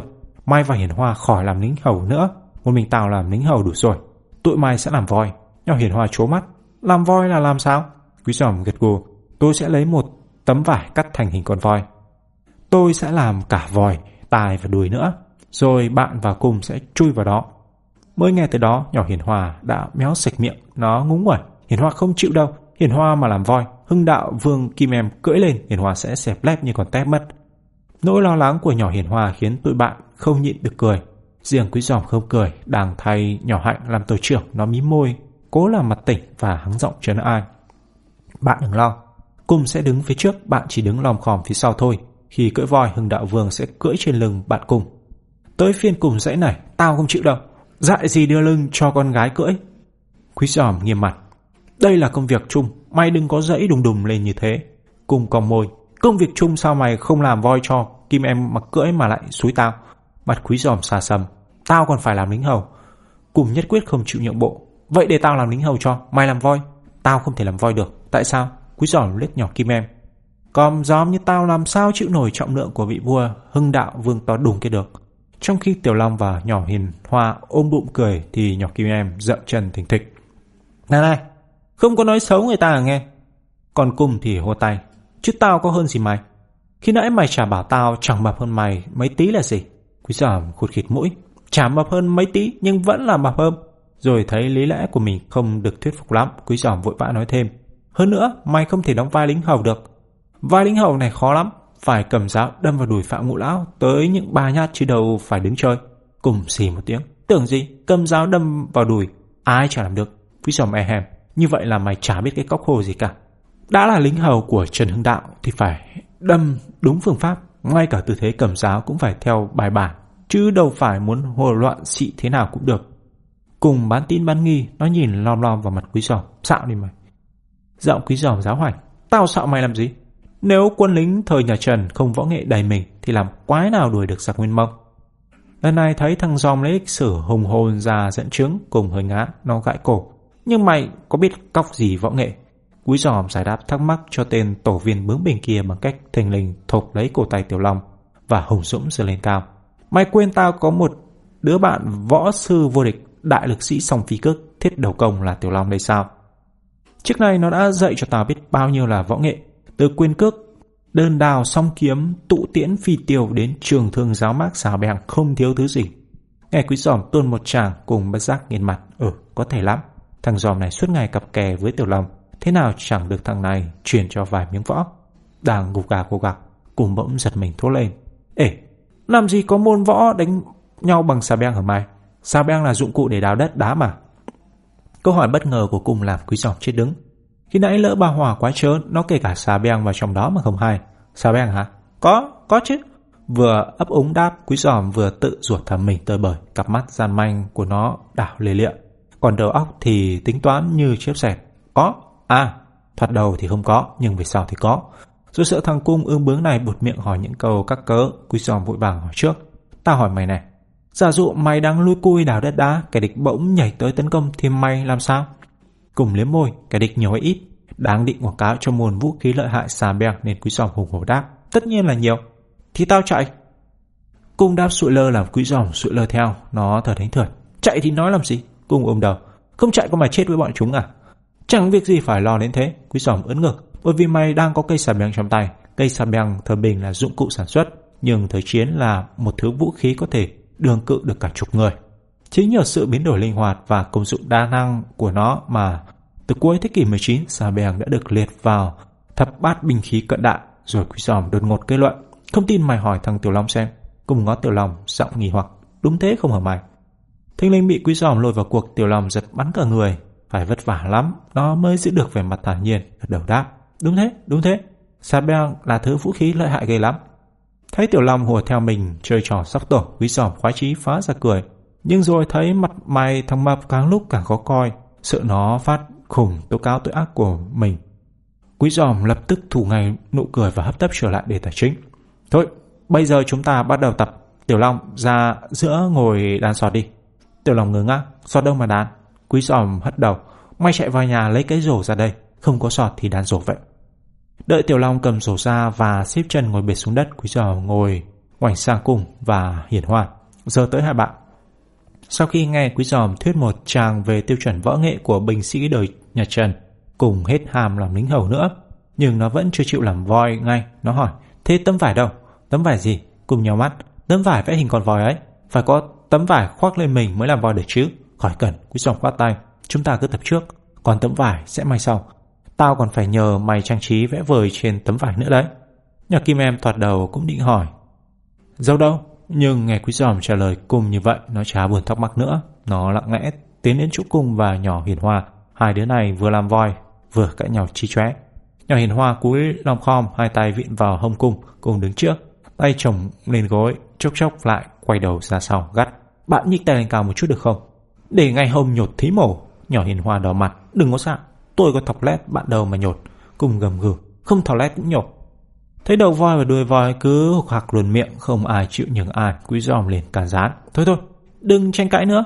Bạn cung không người xuống cho hưng đạo đại vương trèo lên lưng voi đi. Hưng đạo vương, kim em trước nay chỉ cưỡi xe đạp không quen cưỡi voi, nên y ạch mãi vẫn chưa ngồi lên trước lưng tôm của cung được. Nó cứ leo lên lại tụt xuống cả chục lần như vậy. Cung không người một hồi đã mỏi liền cắt. Này này, đây là cái lưng người chứ không phải cái cầu tuột đâu nhé. Nhỏ kim em lòn lẻn Lưng gì mà trơn quá, nhỏ hiền hoa cười hì hì, lưng voi mà lạ. Cung quay ra sau gầm gừ, bạn có im đi không? Nếu còn trêu tôi một lần nữa, tôi sẽ xin đổi chỗ với bạn đấy. Nghe đầu voi hầm hè, đuôi voi vội rụt cổ ngậm miệng ngày tút suyệt. Rốt cuộc phải mất đến 5 phút hừng đạo vương mới yên vị trên lưng voi của mình được. Nhưng khổ nỗi, còn voi của ngài ốm hơn ngài nên khi ngài vừa an tọa còn voi đã lảo đảo bốn chân, à quên, chỉ hai chân trước thôi như muốn sụp. Hưng đạo vương xanh mặt, liếc xuống. Bạn làm sao thế? Voi sửng sộ. Con trăng với sao gì nữa? Bạn cứ cự quậy mãi như thế làm sao tôi giữ thăng bằng được. Cự quậy đâu mà cự quậy. Voi cười khẩy. Thì không cự quậy, nhưng nhúc nhích. Biết không thể đôi co lại với con voi bướng bỉnh và lắm mồm của mình. Hưng đạo vương không buồn thành mình nữa. Ngài cố nín thở gồng mình ngồi im cho yên chuyện. Nhưng yên chuyện voi thì chuyện người lại rắc rối. Phạm Ngũ Lão Tiểu Long ngồi đàn rổ mà mặt ngoảnh về phía trước láo liên, quan sát cảnh Trần Hưng Đạo và con voi của ngài cãi nhau, bị quý giòm nạt cho một tiếng. Mày có quay lên không? Đang nghĩ kế phá giặc thì tinh thần phải tập trung ghê lắm. Đâu có giáo giác như trộm gà thế. Đang đóng vai phạm tướng quân oái vệ mà bị tên lính hầu tép diêu quát trò giật bắn, tiểu lòng có tiết. Chứ mày thì sao? Mày là lính hầu mà dám to tiếng với đại tướng quân hả? Quý giòm chìa củ trò. Đại tướng quân nghe cóc khô, may chỉ là đại tướng quân sau khi được hưng đạo vương rước về kinh và phong chức kia. Còn hiện giờ may chỉ là thứ dân thôi, hiểu chưa hả ngốc? Tiểu Long quanh năm bị quý giòm kêu là ngốc tử, đã quen tài, chữ ngốc bây giờ đã quen thuộc với nó, như chữ thần mến vậy. Nhưng đó là nói lúc chỉ có hai đứa với nhau kia, cùng lắm là thêm nhỏ hạnh vào nữa. Đằng này quý giòm mắng nó ngốc trước mặt bao nhiêu là đứa, chả còn thấy cái từ đó thân thương tí ông cụ nào. Tự ái dồn dập nó sầm mặt vặc lạ Có mày ngốc thì có. Cú phản kích của Tiểu Long làm quý giòm há hốc miệng. Ơ, cái thằng mập này, tao làm gì mày mà bảo là ngốc? Chứ gì nữa? Tiểu Long chưa ngồi ấm ức, nó thù nắm tay, rằng nghiến trèo trọng. Phạm Mỗ tuy chưa được phong làm đại tướng quân, nhưng với bản lĩnh của mình, Phạm Mỗ thừa sức bẻ gió bất cứ một tên lính hống hách nào. Thế võ ô xin của nhà người không làm gì được Phạm Mỗ đâu. Nghe Tiểu Long lôi chuyện cũ giật chọc mình quý giòm đỏ mặt gai. Ô xin cái đầu mày, con mau ngồi xuống đan rồ để buổi tập bắt đầu đi không hả? Chương 7 Sau 3 buổi chiều tập dượt, hoạt cảnh về Phạm Ngũ Lão đã được các thành viên tổ 4 diễn xuất khá trôi chảy. Bây giờ voi đã có vải phục kín bên ngoài, chỉ thòi bốn chân. Chẳng ai biết nấp trong đó là thằng Cung và nhỏ hiền hoa. Voi lại có đuôi, có hai tài to như hai cái nan quạt. Lại thêm cái vòi bằng ống cao su luôn ngoài ngoài nữa. Phạm ngũ lão, tiểu lòng mắt thôi láo liền. Mặt mày nó bây giờ trầm từ ghê lắm. hưng đạo vương kim em từ lúc đeo dâu, đội mão đã thôi còn té lên té xuống khi trèo lên lưng voi gầy hay cãi nữa. Tất nhiên những tiếng quát tháo la lối hay léo nháo vẫn còn, nhất là còn vòi lắm mồm của chuyện hưng đạo. Trước đây lúc Kim Em còn lóng nga lóng ngóng khi leo lên lưng voi, cùng đã nhằn như bị. Bây giờ Động tác của Kim Em đã gọn gàng thuần thục, tưởng cùng thôi là mình làm mẩy. Không ngờ nó lại chuyển qua than thở kiểu khác. Trời đất ơi! Hồi trưa bạn ăn thứ gì mà bây giờ bạn nặng như bao gạo thế? Thường đạo vương rút kinh nghiệm, chả thèm cãi tay đôi với con voi của mình, ngài điềm tĩnh. Mình vẫn ăn cơm như mọi ngày thôi. Thấy đối phương phất tỉnh ăn lê. Cùng tức lắm. Tức nhất là nó đã phải cong xương sống làm voi cho bọn con gái cưỡi. Bây giờ quý giòm lại bắt nó cầm thêm chiếc ống cao su thò ra ngoài hồi qua hồi lại làm giả làm vòi Ra vẻ ta đây là voi, ban mê thuật thú thiệt, thật chẳng khác nào cực hình. Cuộc đời thật bất công ngang trái như thế làm sao cung chịu nổi. Chỉ vì sự thành công của cả tổ mà nó đành phải gắng gượng thôi. Nhưng gắng gượng là một chuyện. Còn ca khịa cái con nhỏ kim em đang chiếm trệ trên đầu trên cổ mình kia cho bỏ ghét là một chuyện khác. Cùng ấm ức nhổ bụng và tình quái hỏi tiếp. Hình như nhà bạn bị cúp nước cả tuần nay không? Nhỏ kim em thật thà. Đâu có, sao bạn lại hỏi thế? Cung cười hình hạch. Tại tôi có cảm giác cả tuần này bạn không tắm. Hưng đạo vương gì mà hôi dình à? Cú đòn độc của cung làm kim em vừa thẹn vừa tức. Quên mình đang ngồi trên lưng voi, nó dãy đùng đùng. Không được chơi trò nói xấu à nghe? Mình không có chịu đâu. Nhỏ kim em dãy mạnh quá. Nó nói chưa dứt câu, con voi chịu không nổi đã đổ cành ra đất. Dưới lớp vải lập tức bật lên những tiếng la lói chói. Tiếng nhỏ hiền hòa hốt hoảng. Ôi, chuyện gì thế? Tiếng cùng ăn vạ. Ôi trời ơi! Cục xương sống tôi rồi nè trời! Vừa la toáng, hai đứa vừa chui ra ngoài tấm vải. Trong khi đó nhỏ kim em cũng lồng cồm bỏ dậy. Nó vừa phủ đất bám trên người vừa phân bua. Tại cung chứ bộ, ai bảo cung kêu tôi không tắm chi. Cùng hở mũi, tôi đùa một tẹo cho vui. Làm gì bạn dễ đành đạch như điều phải vui thế. Mai mốt ra diễn ở giữa lớp, bạn còn làm như vậy, tổ mình đứng hạng bét là cái chắc. Gặp lúc khác, quý giòm đã tuét miệng cười từ lâu rồi, nhưng đang giữ chức tổ trưởng thế nhỏ hạnh. Nó không cười nổi, nó còn phải có trách nhiệm đối với sự thành bại của cả tổ, vì vậy nó quắc mắt nhìn cung. Tại mày mà ra cả, con trách ai? cùng rầu môi. Tao làm gì mà mày bảo tại tao? Chứ gì nữa, voi gì mà suốt ngày trêu chọc người ta, cứ thế mày sẽ quen miệng cho mà xem. Quý giòm nói đúng đấy, Phạm Ngũ Lão. Tiểu Long gật gù hùa theo, mai phải tập ngậm tâm đi là vừa, kẻo mai mốt lên sân khấu, mày ngứa mồm nói vang vàng là hỏng bét. Đang sừng sộ định cãi nhau với quý giỏ bị Tiểu Long bồi thêm một câu, cùng chột dạ nín thinh. Nhưng lòng đầy bất mãn, nó đưa mắt nhìn nhỏ hiền hoa. Hy vọng con nhỏ này cũng thần phận voi như mình sẽ lên tiếng bênh vực kẻ cùng kẻ ngộ. Nó trông đợi nhỏ hiền hoa mở miệng cùng cầu được ức thấy. Nhỏ hiền hoa mở miệng thật. Nhỏ nói, đúng rồi đó. Cùng kỳ quạng, cứ chiêu bạn Kim em hoài như thế. Bạn Kim em làm sao bình tĩnh đóng vai Trần Hưng Đạo được. Suýt chút nữa cùng đã té lăn quay ra đất. Nó nghiến răng kèn két. Tưởng con nhỏ này, nó ủng hộ mình. Chứ nếu nó nói kiểu đó, thả im quách đi còn hơn. Thật làm con nhỏ chả ra gì. Nhưng cô nghĩ trong đầu thế thôi, chứ không dám nói ra. Tất cả mọi thành viên trong tổ đều đồng thanh phản đối nó. Nó chả dạ gì chống lại. Từ hôm đó cùng đã thôi tìm cách trượt tức Kim Em và Hưng Đạo Vương đã thôi phải nơm nớp. Đối phó với con voi của mình để có thể tập trung vào diễn xuất. Quý giỏng mừng lắm. Nhưng dù sao, đấy cũng chỉ là mới yên ổn phần đối nội. Phần đối ngoại còn gay go hơn. Ngay trong buổi tập dượt thứ ba, đúng vào lúc quân hầu quý giỏng đang quát tháo Phạm Ngũ Lão, Tiểu Lòng vì cái tội ngồi trình anh một đống giữa đường thì tiếng hải quán vang lên ý ới từ trong nhà. Tiểu Long ơi, Tiểu Long! Quý dòng câu mày ngó Tiểu Long, mày có hẹn với hải quán hả? Đâu có, thế nó đi đâu đây? Tiểu Long thù nắm tay quẹt mũi, tao cũng chả biết. Từ trước đến giờ nó chả bao giờ ghé nhà tao, không hiểu sao hôm nay lại mò đến. Tiếng hải quán lại vang lên. Tiểu Long ơi, mày đang ở đâu thế? Quý dòng cuống quýt bảo Tiểu Long, mày giấu cái rổ đi, nó tới đây để do thám đấy. Rồi quay sang phía hưng đạo vương Nó nghiêm giọng phán Kim em leo xuống và tháo dâu Tháo mão lại Còn cung và hiển hoa chui ra gấp Cuộn tấm vải lại đem giấu sau gốc chuối Nhanh lên kẻo hải quán trông thấy Quý giòm liệu việc như thần Lúc cung và hiển hoa từ sau bụi chuối đi ra Tiểu lòng vừa ngoác miệng mới nói được hai tiếng Tao ở Thì hải quán đã thò đầu ra khỏi cửa sau cười hề hề Hóa ra tụi mày ở đây Rồi không đợi bọn quý giòm hỏi lại Nó giả bộ thắc mắc Tụi mày làm gì mà tập trung hết ở đằng sau vườn thế? Tiểu lòng ấp úng. À, tao đang ngắm cảnh. Hải quán nhìn quanh. Cảnh ở đây có gì đẹp đâu? Tiểu lòng nước nước bọt. Ờ, ờ. Khác với quý giòm Tiểu Long là đứa không quen bịa chuyện, vì vậy còn lâu nó mới che mắt được thằng hải quán danh ma. Nhắc trong bộ tịch lóng ngóng của Tiểu Long, hải quán cười, tuét miệng. Mày đừng có giấu tao, tụi mày đang tập hoạt cảnh lịch sử không? Tiểu Long lại, ờ, ờ, một cách ngượng ngập, hải quán nhèo mắt. Tụi mày cứ tập tự nhiên đi. Quý giòm nãy giờ làm thinh chợt hở mũi. Tụi tao tập xong rồi, đang chuẩn bị về đây. Quý giòm đúng là đứa phản ứng lành lẹ, miệng mồm sắc bén. Nó nói kiểu đó, hải quán dù biết tổng thăng giom đang tìm cách đuổi kéo mình, cũng chẳng có lý do gì để kỳ kèo nấn ná. Trong khi hải quán đang nghệt mặt tìm cách đối đáp, quý giòm thừa thắng xông lên, vặn tay điệp viên của tổ hai. Còn mày, mày đi đâu đây? Tao à? Hải quán liếm môi, ừ, tao đi tìm Tiểu Long. Mày tìm Tiểu Long làm chi? Đã chuẩn bị sẵn từ trước, hải quán thản nhiên. Chiều thứ bảy tuần tới, đội bóng lớp mình sẽ đụng nhau với đội bóng lớp 9B2. Tao muốn hỏi xem Tiểu Long đã có kế hoạch đối phó gì chưa? Đinh ninh đối phương sẽ cả làm trước câu hỏi vặn của mình, không ngờ hải quán chớ nhanh như máy.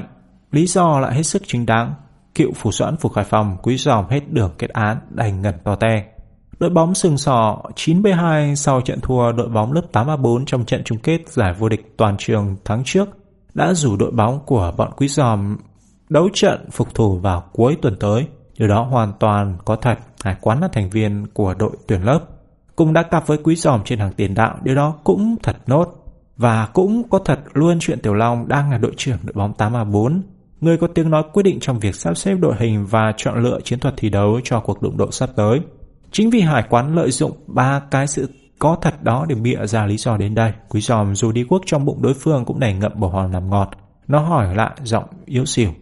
Ừ, thế sao không đợi sáng mai lên trường hãy bàn bạc? Hải quán vò đầu cười nhăn nhở. Tao số ruột quá.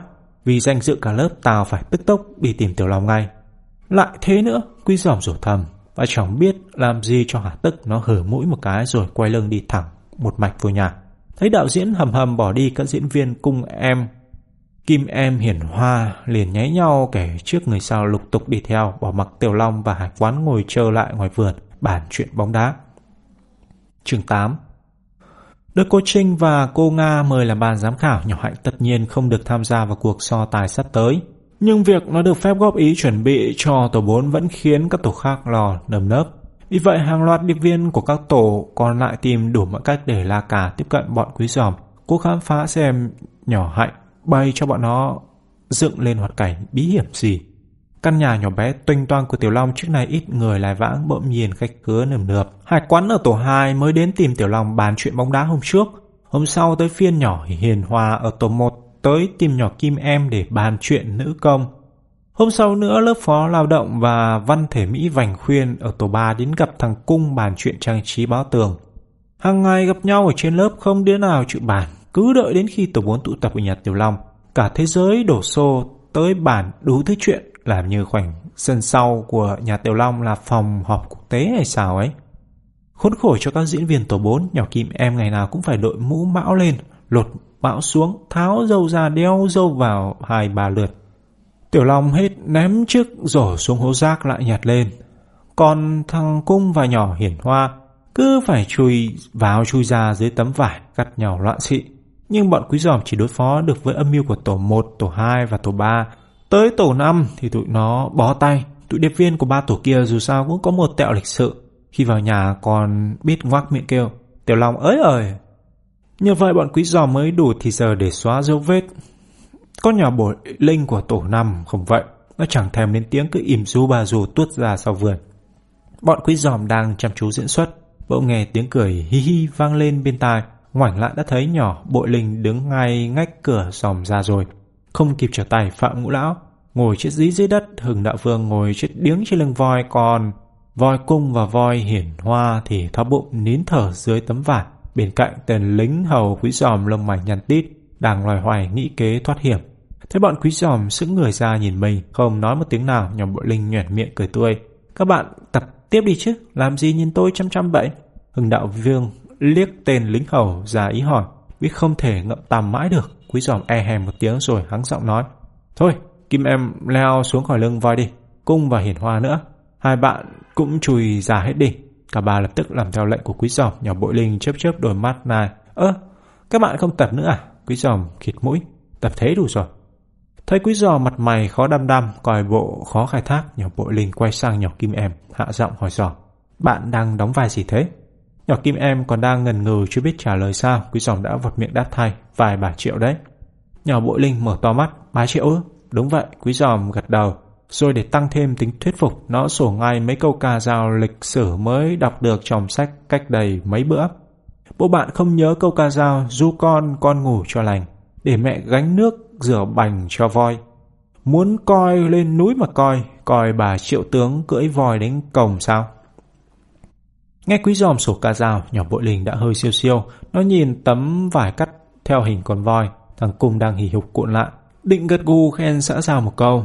Nhưng khi ngước lên, sức nhận ra tròm dâu trên mặt Kim em, nó liền ngẩn ra. Ba triệu mà có dâu ư? Thắc mắc của bội linh khiến Kim em giật thót, vội đưa tay gỡ dầu xuống. Còn quý giòm thì mặt nhăn như cắn phải ớt. Nó đáp bừa, ba triệu tất nhiên là không có dâu, nhưng khi ra trận vẫn phải đeo dầu vào để quân giặc khiếp sợ.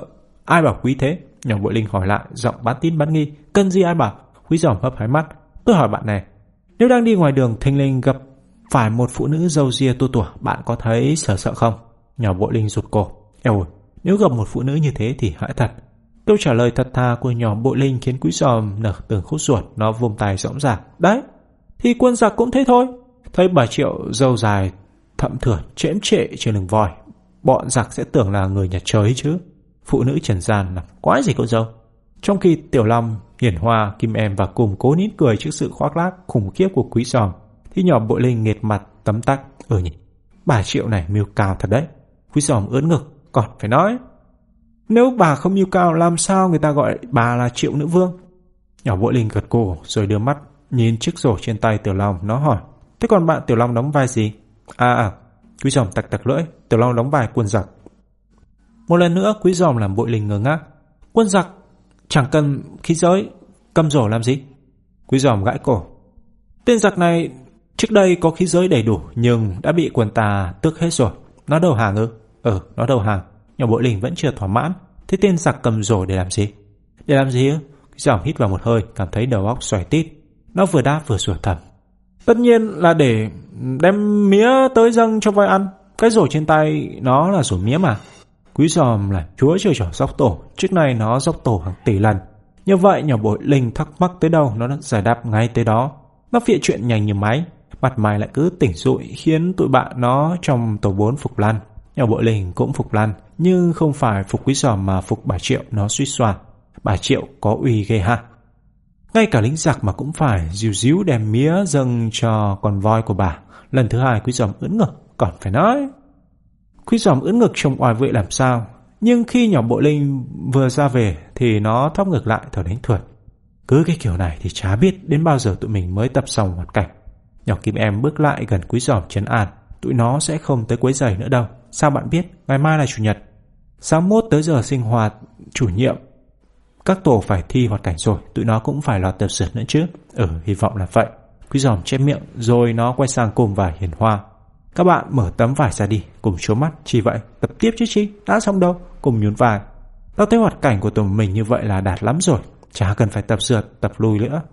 Được cái đầu mày, mặt quý giòm lập tức xa sầm. Vòi voi của người ta cuộn lên cuộn xuống, ngoắt tới ngoắt lui trông hào hùng khí thế. Còn vòi voi của mày suốt ngày kéo lê xa đất cứ như sẩm tìm bạc các mà dám bảo là được. Hưng đạo vương mà cưỡi một con voi như mày chắc đánh đầu thù đó quá. Lời phê bình của quý giòm làm cùng nổi nóng. Nó giờ chiều quen thuộc. Mày ngon mày làm voi đi, để tao làm lính hầu cho. Thôi thôi, tôi lòng vội can gián. Còn hai hôm nữa là thi rồi, tụi mày không lo tập, ở đó mà cãi với cọ. Cùng vẫn chưa muối tức. Chui vào tấm vải nóng thí mổ lại đội cái bà Trần Hưng Đạo nặng gần một tạ kia như Rùa đội bia, sức đâu mà đưa cái vòi cuộn lên cuộn xuống, mặt tới ngoắt lui cho khí thế. Cứ toàn là nói chậm. Thấy cung nói cũng có lý, quý giòm làm thinh, nhưng nhỏ kim em nhất quyết không nhịn. Này này, nó có mắt nhìn cung. Bạn muốn thì tôi nhường cho bạn làm Trần Hưng Đạo đó, để tôi xuống làm voi trò. Mới tập với nhau có 4 năm ngày mà bạn đã móc ngoéo tôi cả trăm lần rồi đấy nhé. Mà chính bạn đề nghị tôi đóng vai Trần Hưng Đạo chứ ai. Một lần nữa Phạm Ngũ Lão tiểu lòng lại phải nhằn nhó giả hòa. Thôi thôi.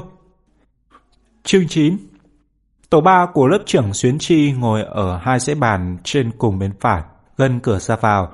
Lúc này, một cái bàn đã được kéo ra sát cửa, quay mặt vào trong, đối diện với sân khấu để bàn giám khảo ngồi quan sát. Thằng bá, thằng đặng đạo và nhỏ vành khuyên phải ngồi chung với Xuyến Chi, Tú Anh và thằng Phước ở bàn sau.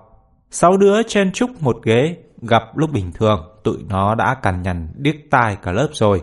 Nhưng vì cuộc thi hoạt cảnh lịch sử sắp bắt đầu, tụi nó chẳng còn tâm trí đâu mà khiếu nại lôi thôi. Chơi cả lớp ổn định đầu đó xong xuôi, cô Trình từ tốn nói. Cô tin rằng cả tuần nay các em đã chuẩn bị kỹ lưỡng rồi. Các em chắc chắn đã xem sách, đã nghiên cứu tài liệu kiến thức về lịch sử. Dĩ nhiên đã được củng cố và nâng lên rất nhiều. Cô ngừng lại một chút rồi thòng thả tiếp. Bây giờ nếu một tổ diễn hoạt cảnh lịch sử, chắc chắn không tổ này thì tổ khác đã có thể nói ra vành bách đó là sự kiện nào. Cô Trình lại ngừng lại. Và sau khi đưa mắt nhìn khắp lớp một lượt, cô nghiêm giọng tuyên bố. Vì vậy, để cuộc thi tăng phần hấp dẫn, ban giám khảo gồm cô, cô Nga và em Hạnh đã thống nhất thế này. Tổ 1 diễn thì tổ 2 giải đáp, tổ 2 diễn thì tổ 3 giải đáp và cứ thế lần lượt đến tổ cuối cùng. Khi nào tổ được chỉ định không giải đáp được thì các tổ khác được quyền giơ tay trả lời thay các em đồng ý không. Cả lớp nhao nhao, đồng ý, đồng ý cô. Cô Trinh mỉm cười. Nếu em không có ý kiến gì thì mời tổ năm lên sân khấu. Lời mời của cô khiến tổ năm ngơ ngác. Mình vương liếm môi. Tổ một lên trước chứ cô? Không.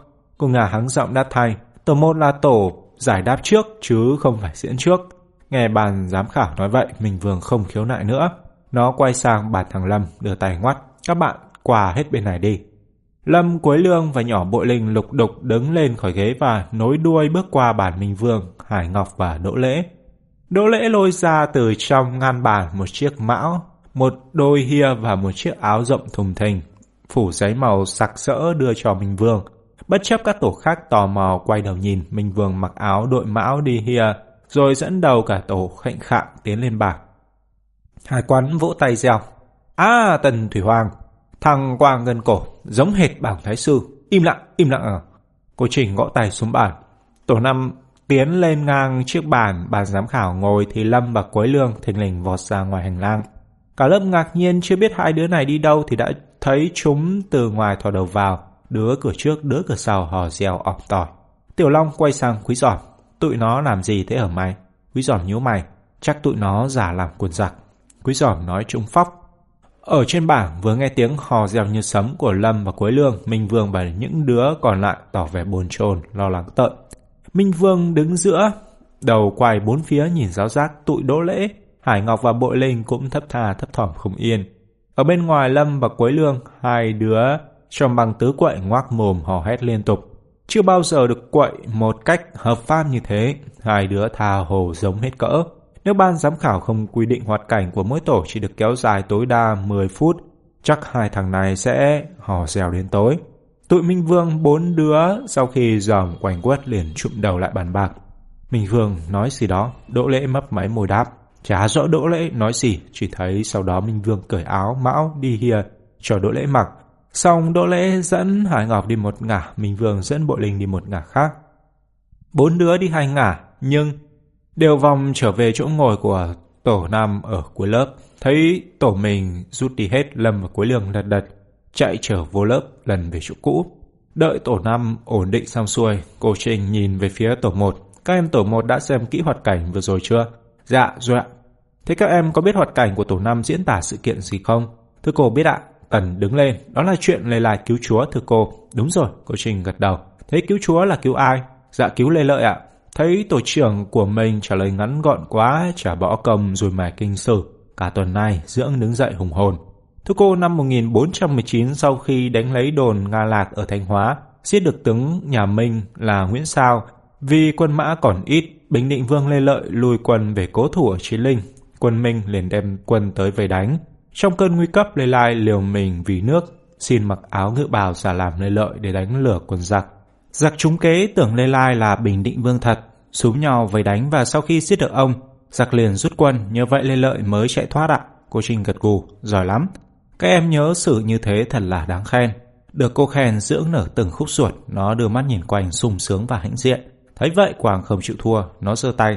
Thưa cô, do chuyện này dân gian mới có câu hầm mút lê lại hầm hài lê lợi đấy ạ. Cô Trình đưa mắt nhìn Quang. Thế em có hiểu câu đó có ý nghĩa gì không? Quang nhanh nhỏ. Thưa cô hiểu ạ. 22 tháng 8 âm lịch là dỗ lê lợi và dân ta làm dỗ lê lai ngay trước ngày dỗ lê lợi để ghi nhớ công ơn của người anh hùng vì nước quên mình ạ. Hay lắm. Cô Trinh vừa nói vừa vẫy tay. Thôi, các em ngồi xuống đi. Cô cho tổ 1 điểm 10. Quảng mãn nguyện ngồi xuống. Mẩu chuyện lê lai cứu chúa này chính tổ nó đã định dựng thành hoạt cảnh chứ đâu. Dù cuối cùng tổ trưởng Tần quyết định chọn mở chuyện Nguyễn Tri Phương tuẫn tiết. Sáu đứa tụi nó vẫn nhớ vành vách từng chi tiết quanh ông lên lai này. Nhưng Quang không có nhiều thời gian để tận hưởng nỗi hoan hỉ của mình. Nó còn đang mơ màng thì Tần đã dục chuẩn bị lên kìa mày. Quang sực nhớ tới nhiệm vụ trước mắt, vội ngả người ra bằng ghế. Nó đóng vai Nguyễn Tri Phương. Ngày 19 tháng 11 năm 1873, đại úy Francis Daniel vâng lệnh thống đốc Nam Kỳ lúc bấy giờ là thiếu tướng hải quân Dupré đem quân đánh úp thành Hà Nội. Nguyễn Tri Phương đang trông coi việc binh ở Bắc Kỳ nghe tiếng đại bác bắn phá liền cùng con mình là phò mã Nguyễn Lâm lên chấn giữ cửa Đông và cửa Nam.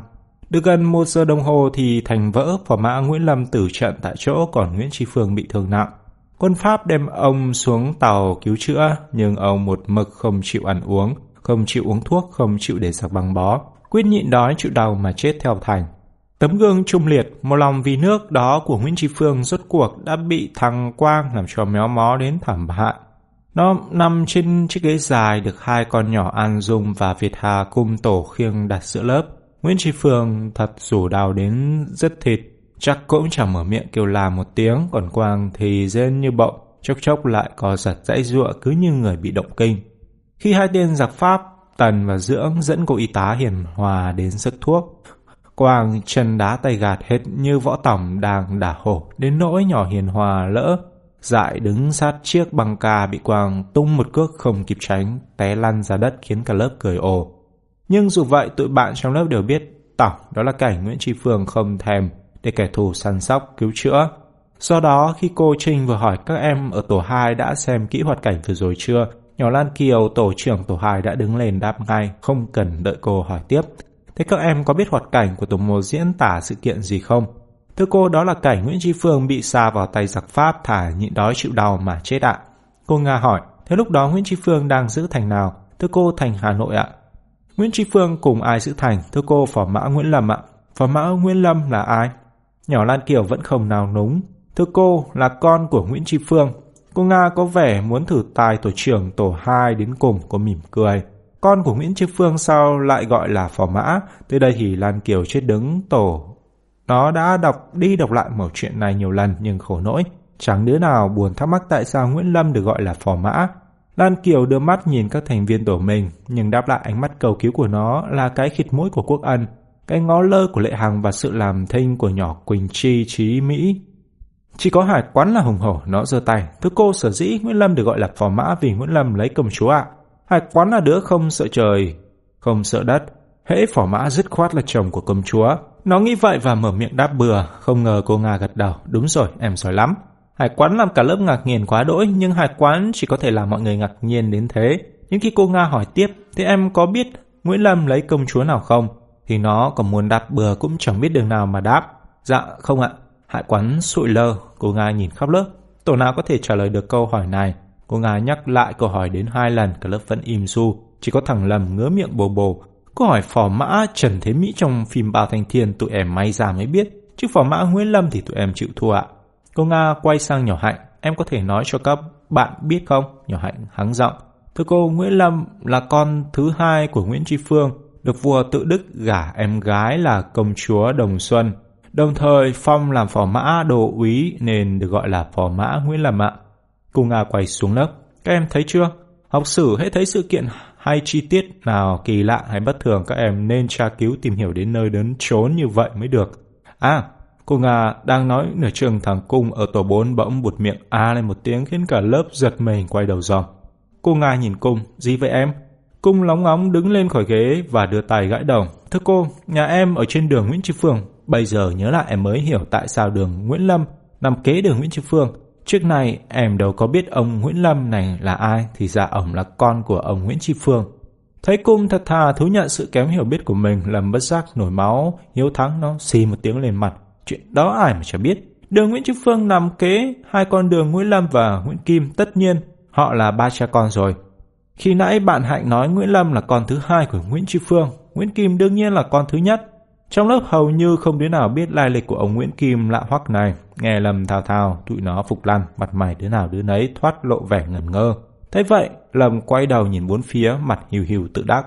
Nhưng cô Nga đã làm Lâm cuột hướng ngay tút suyệt. Cô nói, em Lâm nhầm rồi. Nguyễn Trúc Phương sống ở triều Nguyễn, còn Nguyễn Kim sống ở triều Hậu Lê. Làm sao họ là hai cha con được? Lời phản bác của cô Nga làm Lâm tét tỏ. Không kịp đợi cô giáo ra hiệu, nó là đặt ngồi xuống che giấu sự ngượng ngập giữa những chàng cười ngặt nghẽo nổ ra chung quanh. Các em giữ trật tự đi. Cô Trinh gõ tay xuống bàn. Chuyện đó chẳng có gì đáng cười. Cô hy vọng mỗi lần nhầm lẫn như vậy các em sẽ nhớ kỹ hơn. Cô ngừng lại, quay sang trao đổi với cô Nga một hồi rồi dõng dạc tuyên bố. Tổ 2 tuy không giải thích được tại sao Nguyễn Lâm được gọi là phò mã nhưng về cơ bản đã nói đúng tên sự kiện tổ 1 vừa trình bày. Do đó ban giám khảo quyết định cho tổ 2 điểm 10. Phán quyết của cô Trinh khiến vẻ mặt căng thẳng lo âu của các thành viên tổ hai lập tức tươi lên soi giói, sáu đứa vỗ tay rào rào, hải quán đập bản nịnh nọt. Ban giám khảo thật là anh mình sáng suốt không hổ là trời xanh. Thôi, thôi đủ rồi, cô Trinh giơ tay giả hiệu im lặng, bây giờ tới lượt các em đấy, chuẩn bị bước lên đi.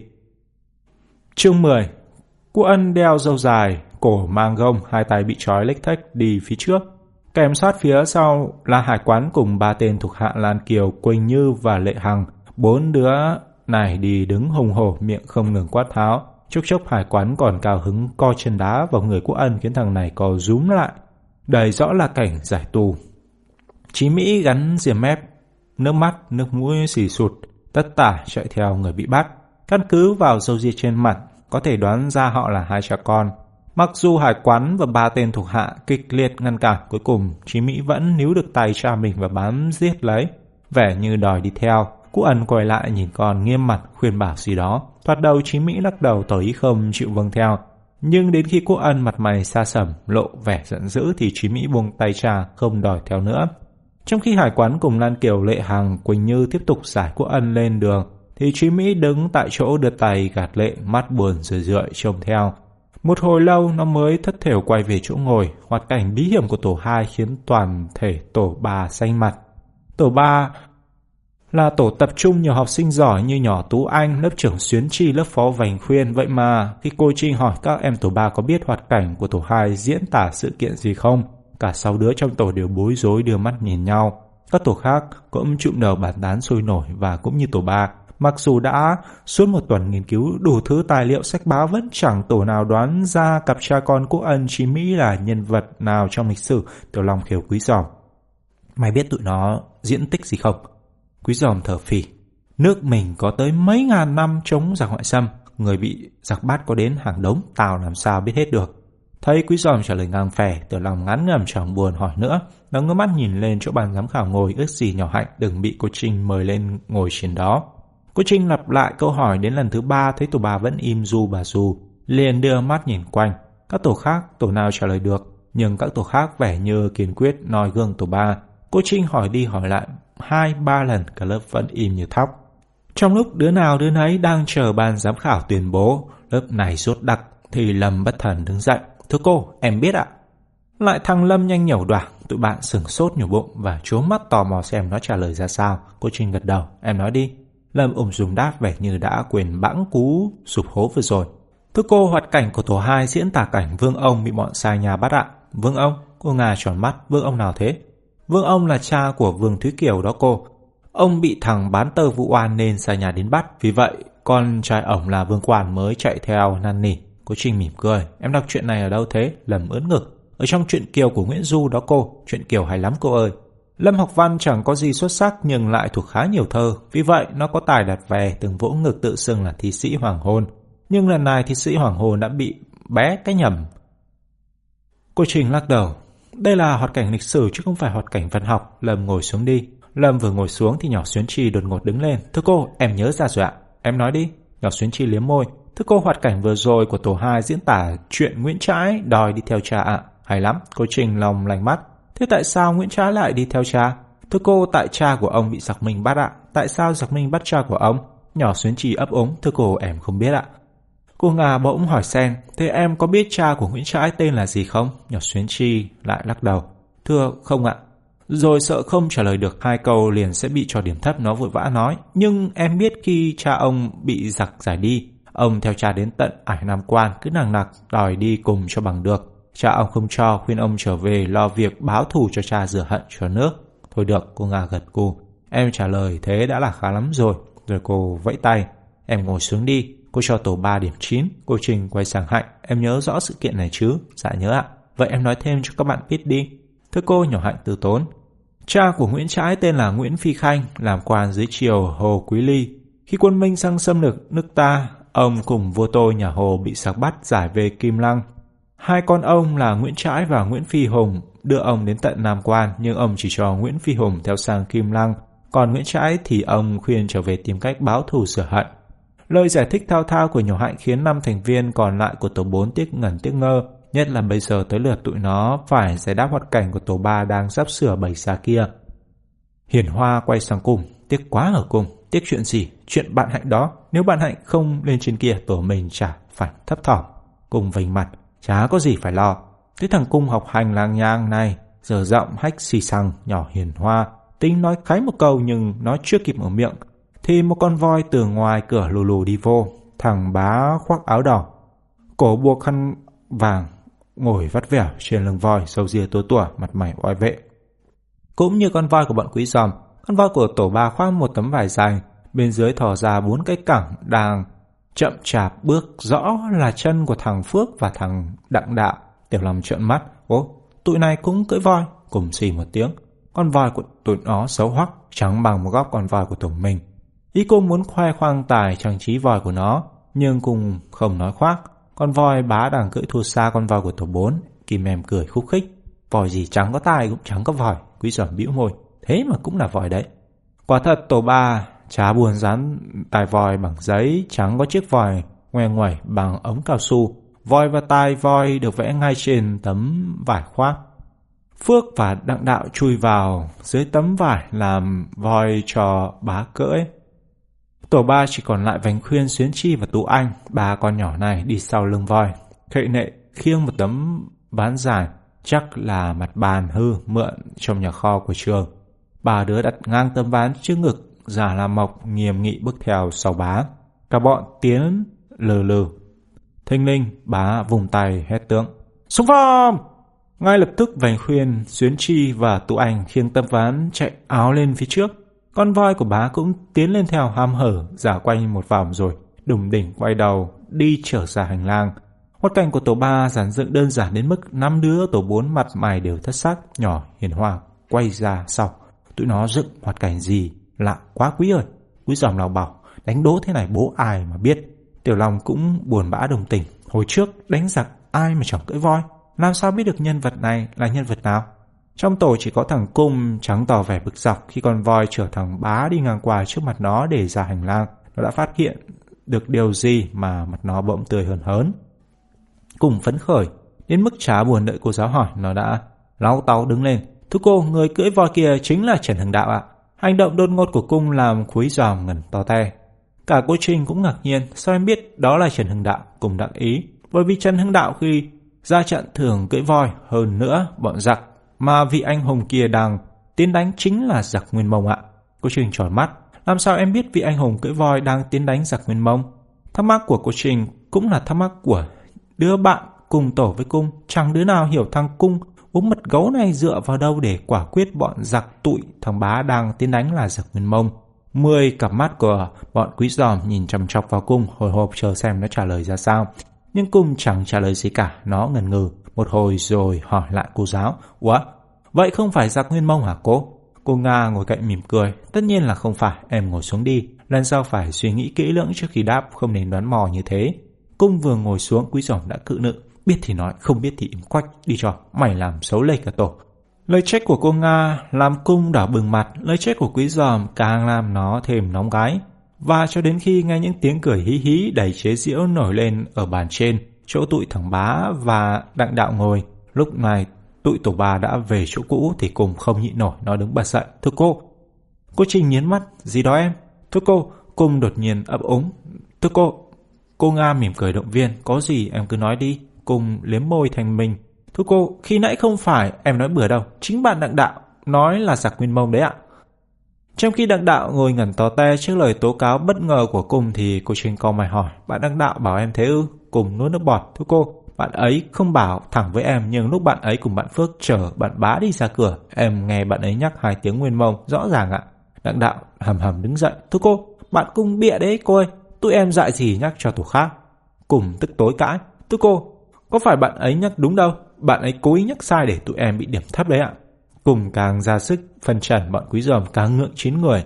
Thằng cung này thật đúng là ngốc tử, trong khi ngó miệng tố cáo người khác đến đỏ mặt tía tai, nó đã tự tố cáo tội nghe lỏm đáng xấu hổ của mình mà không biết.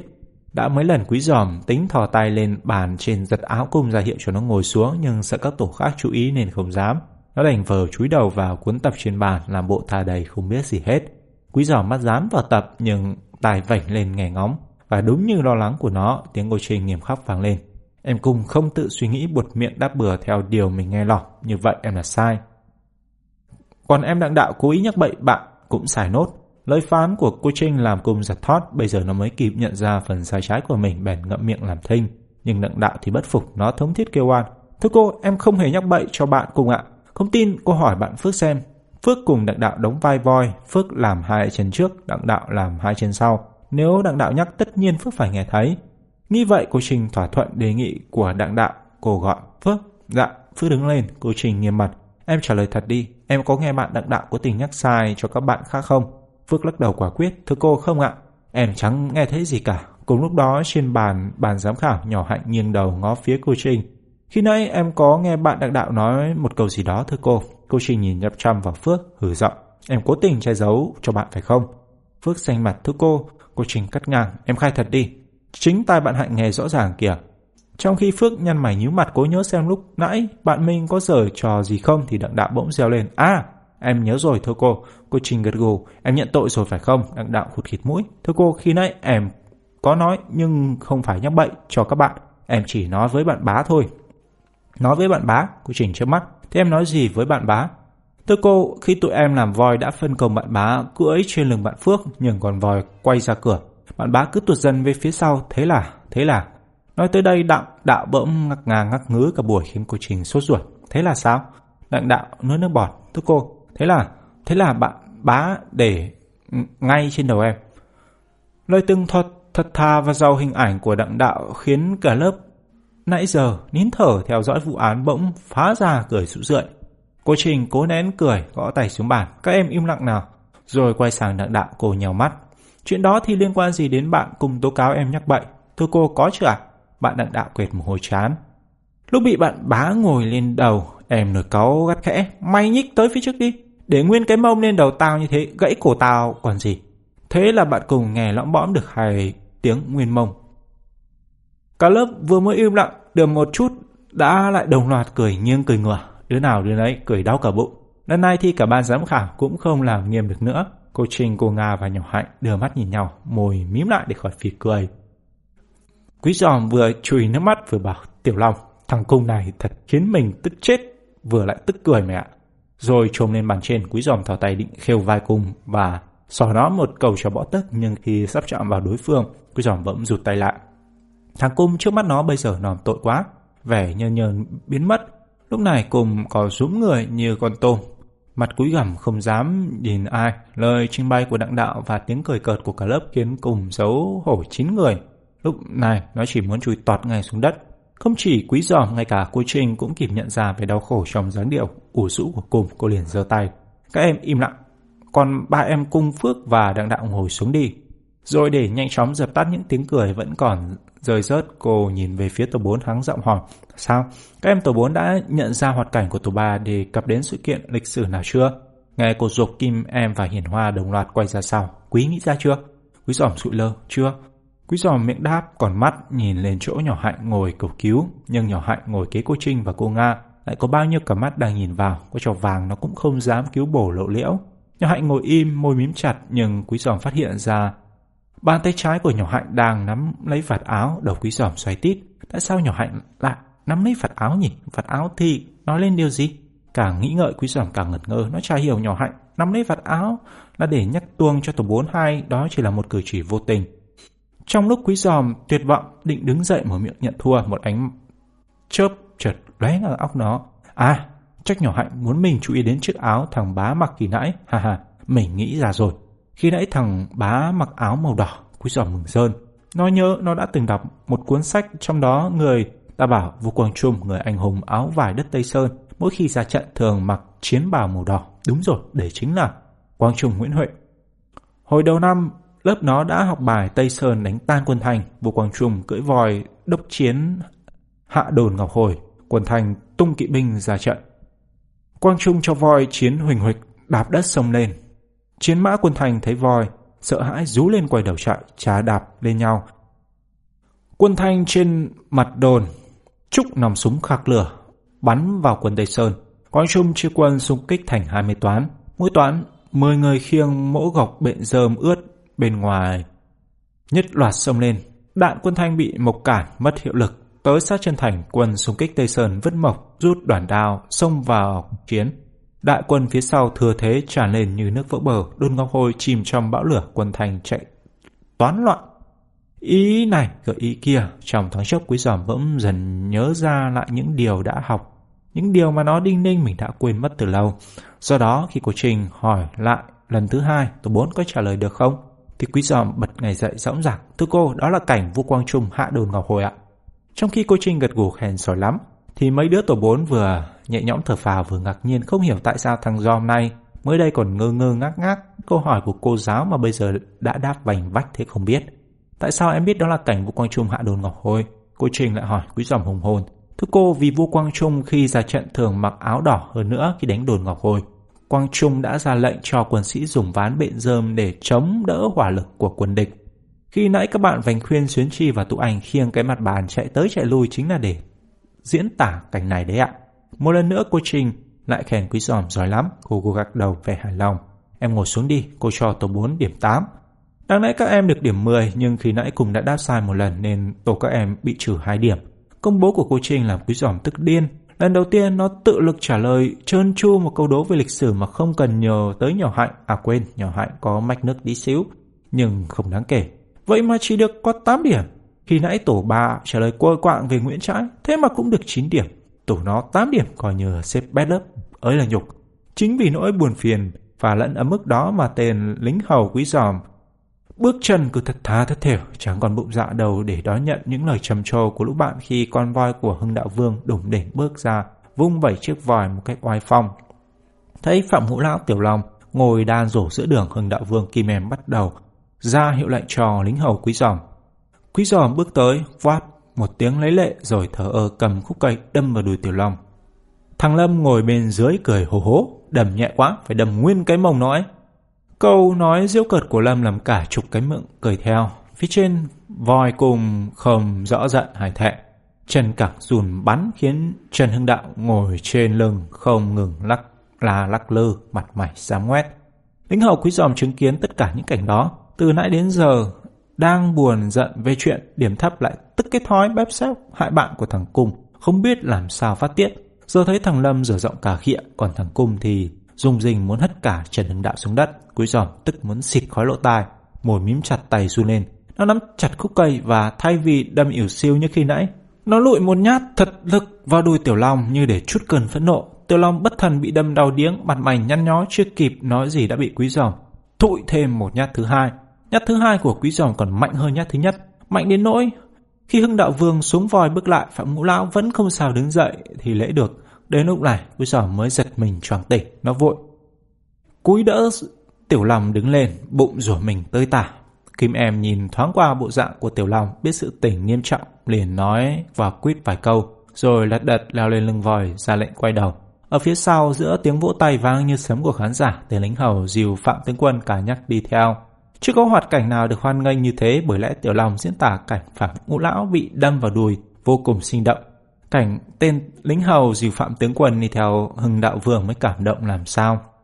Ngoài Tiểu Long, Quý Dòng và Kim Em chẳng ai biết đó là sự lỡ tay của Quý Dòng trong cơn kích động. Vì vậy, trong khi Minh Vương tổ năm đứng lên trả lời bàn giám khảo và đáp đầu chúng đó đặt điểm 10 gọi ơ, thì ở dưới chỗ ngồi Tiểu Long cự nữ Quý Dòng. Mày điên à? Điên gì đâu?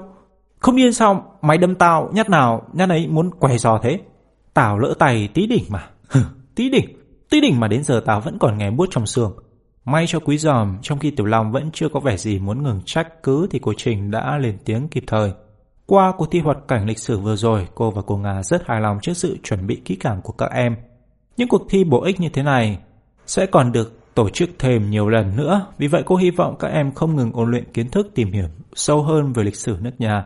Lịch sử là môn học đặc biệt, đó là môn học về nguồn gốc tổ tông của mình. Càng hiểu lịch sử các em sẽ càng yêu mến và tự hào hơn về dân tộc mình. Những tấm gương trong lịch sử sẽ động viên khích lệ các em trong học tập cũng như trong cuộc sống. Cô Trinh ngừng một lát như để những lời nói của mình ngấm vào tâm hồn học trò rồi khoan thai tiếp. Riêng ở cuộc thi sáng nay, về phần trả lời câu hỏi các tổ 1, 2 và 5 đều đạt điểm tối đa đồng hạng nhất. Còn về phần dàn dựng hoạt cảnh, tổ 4 nổi bật hơn cả. Bây giờ cô mời tổ trưởng tổ 1, tổ 2 và tổ 5 và em Long ở tổ 4 người đóng xuất sắc vài Phạm Ngũ Lão bước lên bục để nhận quà thưởng của ban giám khảo. Công bố của cô Trinh khiến các thành viên tổ 4 ngạc nhiên một cách sung sướng được 8 điểm xếp hạng bét.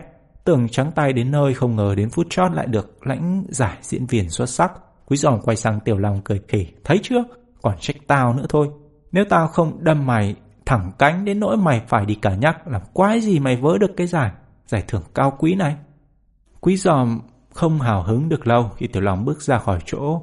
Cùng Tần, Lan Kiều và Minh Vương tiến lên bảng, quý giò miệng méo sạch khi cô Nga nhìn sững Tiểu Long thật thà thắc mắc. Bây giờ là lúc nhận phần thưởng chứ đâu phải lúc diễn hoạt cảnh sao em cứ đi khập cà khập khiễng thế.